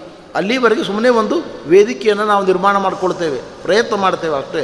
ಆದ್ದರಿಂದ ಇವತ್ತು ಮಾಡಬೇಕಾದ ಪಾಪಗಳನ್ನು ನಿರ್ಹರಣ ಮಾಡುವ ಶ್ರೇಷ್ಠವಾದ ಪ್ರಾಯಶ್ಚಿತ್ತ ಅಂದರೆ ನಿರಂತರ ಶಾಸ್ತ್ರಗಳನ್ನು ಓದುವುದು, ಬರೆಯುವುದು ತಿಳ್ಕೊಳ್ಳೋದು ದೊಡ್ಡವರಲ್ಲಿ ಚರ್ಚೆ ಮಾಡುವುದು, ಭಗವಂತನ ಬಗ್ಗೆ ಶ್ರದ್ಧೆಯನ್ನು ತಾಳುವುದು, ಶ್ರದ್ಧೆಯಿಂದ ಕರ್ಮಗಳನ್ನು ಮಾಡುವುದು, ಇದು ಎಲ್ಲ ಪಾಪಗಳಿಗೆ ಪ್ರಾಯಶ್ಚಿತ್ತ. ತತ್ಪುರುಷ ನಿಷೇವಯ ನಾಲ್ಕನೇ ಪಾದದ ವ್ಯಾಖ್ಯಾನವನ್ನು ಮಾಡುವಾಗ ವಿಜಯಧ್ವಜ ಹೇಳ್ತಾರೆ ಭಗವಂತನ ಪಾದಗಳನ್ನು ನಂಬಿದ ಶ್ರದ್ಧಾಳುಗಳಾದ ಅಪರೋಕ್ಷ ಜ್ಞಾನಿಗಳನ್ನು ನೀವು ಎಷ್ಟು ಸೇವೆ ಮಾಡ್ತೀರಿ ಅಷ್ಟು ನಿಮ್ಮ ಜನ್ಮ ಜನ್ಮಗಳ ಎಲ್ಲ ಪಾಪಗಳು ತೊಳೆದು ಹೋಗ್ತವೆ. ಅವರ ಸೇವೆ ಅಂದರೆ ಅವರ ಗ್ರಂಥಗಳ ಅಧ್ಯಯನ, ಅವರ ಗ್ರಂಥಗಳ ಮನನ, ಜ್ಞಾನಿಗಳಿಗೆ ಇನ್ನೊಬ್ಬರಿಗೆ ಅದನ್ನು ಹೇಳುವುದು, ಇದರಿಂದ ನಾವು ಪಾಪಗಳನ್ನು ಕಳೆದುಕೊಳ್ತೇವೆ. ಅದರಲ್ಲಿ ನಮಗೆ ಏಕಾಗ್ರತೆಯ ವ್ಯವಸ್ಥೆ ಉಂಟು. ಇದರಿಂದ ನಾವು ಪಾಪಗಳನ್ನು ಕಳೆದುಕೊಳ್ಳಲಿಕ್ಕೆ ಸಾಧ್ಯ ಉಂಟು ಅಂತ ಹೇಳ್ತಾರೆ. ಈ ಪ್ರಸಂಗದಲ್ಲಿ ಇನ್ನೊಂದು ಮಹತ್ವದ ಒಂದು ಕಥೆಯನ್ನು ಹೇಳ್ತಾರೆ ಶುಕಮುನಿಗಳು. ನೋಡಪ್ಪ ನಮ್ಮ ಜೀವನದ ಒಳಗೆ ನಾವು ಅಳವಡಿಸಿಕೊಳ್ಳಬೇಕಾದ ಸಾಧನ ಮಾರ್ಗದ ಪ್ರಧಾನವಾದ ಅಂಶಗಳು ನಿನಗೆ ಹೇಳ್ತೇನೆ ಕೇಳು. ಮೊದಲನೆಯದ್ದು ನಾಮಸ್ಮರಣೆ. ಈ ನಾಮಸ್ಮರಣೆಯ ಮಹಿಮೆಯನ್ನು ಹೇಳ್ತೇನೆ ಕೇಳು. ನಾಮಸ್ಮರಣೆ ಎಂಬ ಉಪಾಯ ಇದೆಯಲ್ಲ, ಇದಕ್ಕೆ ಮಡಿಯ ಅವಶ್ಯಕತೆ ಇಲ್ಲ. ನಾವು ಸಹಸ್ರನಾಮವನ್ನು ಹೇಳಬೇಕಾದರೆ, ಗೀತೆಯನ್ನು ಪಾಲನೆ ಮಾಡಬೇಕಾದ್ರೆ, ಭಾಗವತವನ್ನು ಪಾಲನೆ ಮಾಡಬೇಕಾದರೆ ಮಡಿಯ ಅವಶ್ಯಕತೆ ಇದೆ. ಹೆಚ್ಚು ಶುದ್ಧವಾದ ವಸ್ತ್ರಗಳಲ್ಲಿ ನಾವು ಮಾಡಿದರೆ ಹೆಚ್ಚು ಪುಣ್ಯ ಅದಕ್ಕೆ ಆದರೆ ಬಿಡಿ ಬಿಡಿಯಾಗಿ ನಾಮಸ್ಮರಣೆ ಮಾಡಲಿಕ್ಕೆ ಹರೇ ರಾಮ ಹರೇ ರಾಮ ರಾಮ ರಾಮ, ಹರೇ ಹರೇ, ಅಥವಾ ವಾಸುದೇವಾಯ ನಮಃ, ಕೃಷ್ಣಾಯ ನಮಃ, ಹರೇ ರಾಮ ಹರೇ ರಾಮ, ಕೃಷ್ಣ ಕೃಷ್ಣ, ಹರೇ ಹರೇ, ಇಷ್ಟ ದೇವತೆಯ ನಾಮ ನೀವು ಮಲ್ಕೊಂಡಲ್ಲಿ ಮಾಡಬಹುದು ಬೆಳಿಗ್ಗೆದ್ದು ವಾಕ್ ಮಾಡ್ತಾ ಮಾಡಬಹುದು. ನೀವು ಎಲ್ಲಿ ಬೇಕಾದರೂ ಅಶುಚಿಯಾಗಿರುವಾಗ ಟ್ರೈನ್ನಲ್ಲಿ ಕೂತಾಗ, ಬಸ್ನಲ್ಲಿ ಕೂತಾಗ, ಫ್ಲೈಟ್ನಲ್ಲಿ ಕೂತಾಗ ಎಲ್ಲಿ ಬೇಕಾದರೂ ನಾಮಸ್ಮರಣೆ ಮಾಡ್ಬೋದು ಈ ನಾಮಸ್ಮರಣೆ ಎಂಬತಕ್ಕಂಥ ಸಾಧನೆಗೆ ಮಡಿಯ ಅವಶ್ಯಕತೆ ಇಲ್ಲ. ಆ ನಾಮಸ್ಮರಣೆ ಎಂಬತಕ್ಕಂಥದ್ದು ನಮ್ಮನ್ನು ಪಾವನಗೊಳಿಸುವ ಒಂದು ದೊಡ್ಡ ವಿಧಾನ. ಶುಕಮನಿಗಳು ಹೇಳ್ತಾರೆ ಇದರ ಎಫೆಕ್ಟ್ ಹೇಗೆ ಅಂತ ನಿಮಗೆ ಗೊತ್ತಿಲ್ಲ. ನಾನು ಹೇಳ್ತೇನೆ ಕೇಳಿ ಅಂತಾರೆ. ನಾವು ವೈದ್ಯರ ಬಳಿಗೆ ಹೋಗ್ತೇವೆ, ಆಯುರ್ವೇದ ವೈದ್ಯರ ಬಳಿಗೆ ಹೋಗ್ತೇವೆ. ತುಂಬ ನಿಶಕ್ತಿಯಾಗಿದೆ ನನಗೆ. ಕೂಡಲಿಕ್ಕಾಗುವುದಿಲ್ಲ, ನಿಲ್ಲಿಕ್ಕಾಗುವುದಿಲ್ಲ. ಅವರಂತಾರೆ, ನಾನೊಂದು ರಸಾಯನ ಮಾಡಿಕೊಡ್ತೇನೆ ಅದನ್ನು ತಗೋ, ಒಂದು ತಿಂಗಳಲ್ಲಿ ನೀನು ಗಟ್ಟಿ ಗುಣ ಆಗ್ತೀವಿ ಅಂತ ಹೇಳ್ತಾರೆ. ಸರಿ, ಆ ಒಂದು ರಸಾಯನವನ್ನು ಸಿದ್ಧಪಡಿಸಿ ನಮಗೆ ಕೊಡ್ತಾರೆ. ಅದನ್ನು ತೊಗೊಂಡ ಮೇಲೆ ಒಂದು ತಿಂಗಳಿಗಾಗುವಾಗ ಒಳ್ಳೆಯ ಆರೋಗ್ಯ ಬರ್ತದೆ, ನಮ್ಮಲ್ಲಿ ನಿಶಕ್ತಿ ಹೋಗ್ತದೆ. ನೋಡಿ, ಗಮನಿಸಿ, ಆ ಔಷಧಿಯನ್ನು ಅವರು ತಯಾರು ಮಾಡಿ ನಮಗೆ ಕೊಟ್ಟಿದ್ದಾರೆ. ಆ ಔಷಧಿ, ಔಷಧಿಯ ಒಳಗಡೆ, ರಸಾಯನದ ಒಳಗೆ ಯಾವ ಗಿಡಮೂಲಿಕೆಗಳನ್ನು ಹಾಕಿದ್ದಾರೆ, ಎಷ್ಟು ಪ್ರಮಾಣದಲ್ಲಿ ಹಾಕಿದ್ದಾರೆ, ಎಷ್ಟು ಕಾಯಿಸಿದ್ದಾರೆ, ಎಷ್ಟು ಬೇಯಿಸಿದ್ದಾರೆ, ಎಷ್ಟು ಕುದಿಸಿದ್ದಾರೆ, ಹೇಗೆ ಸಿದ್ಧಪಡಿಸಿದ್ದಾರೆ ಔಷಧಿಯನ್ನು ನಮಗೇನು ಎ ಬಿ ಸಿ ಡಿ ಗೊತ್ತಿಲ್ಲ.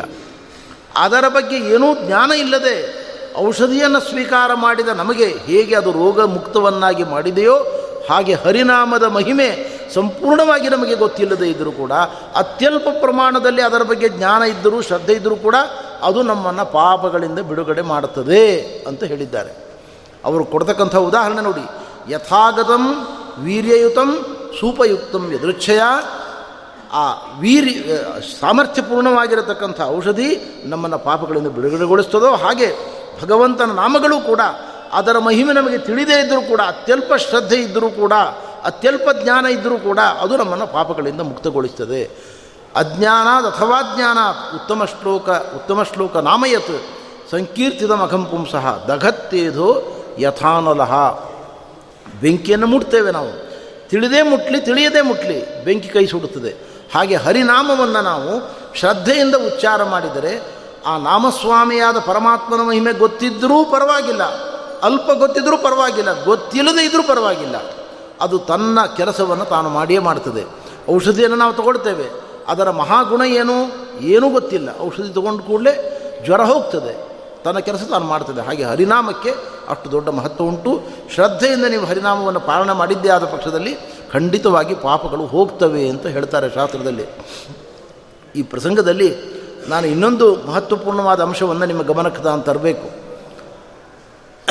ಇಲ್ಲಿ ಭಾಗವತದಲ್ಲಿ ಬಹಳ ಮುಖ್ಯವಾಗಿ ಹೇಳುವಾಗ ಶುಕಮುಖ ಮುನಿಗಳು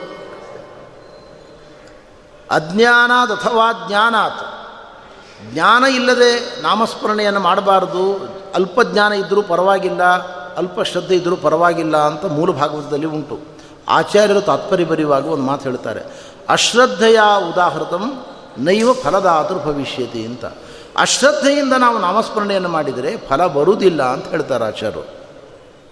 ಈಗ ನಮ್ಮದೊಂದು ಸಮಸ್ಯೆ ಉಂಟು ನೋಡಿ, ಸಹಸ್ರನಾಮ ಪಾರಾಯಣ ಪ್ರಾರಂಭ ಮಾಡಿದ್ದೇವೆ ನಾವು.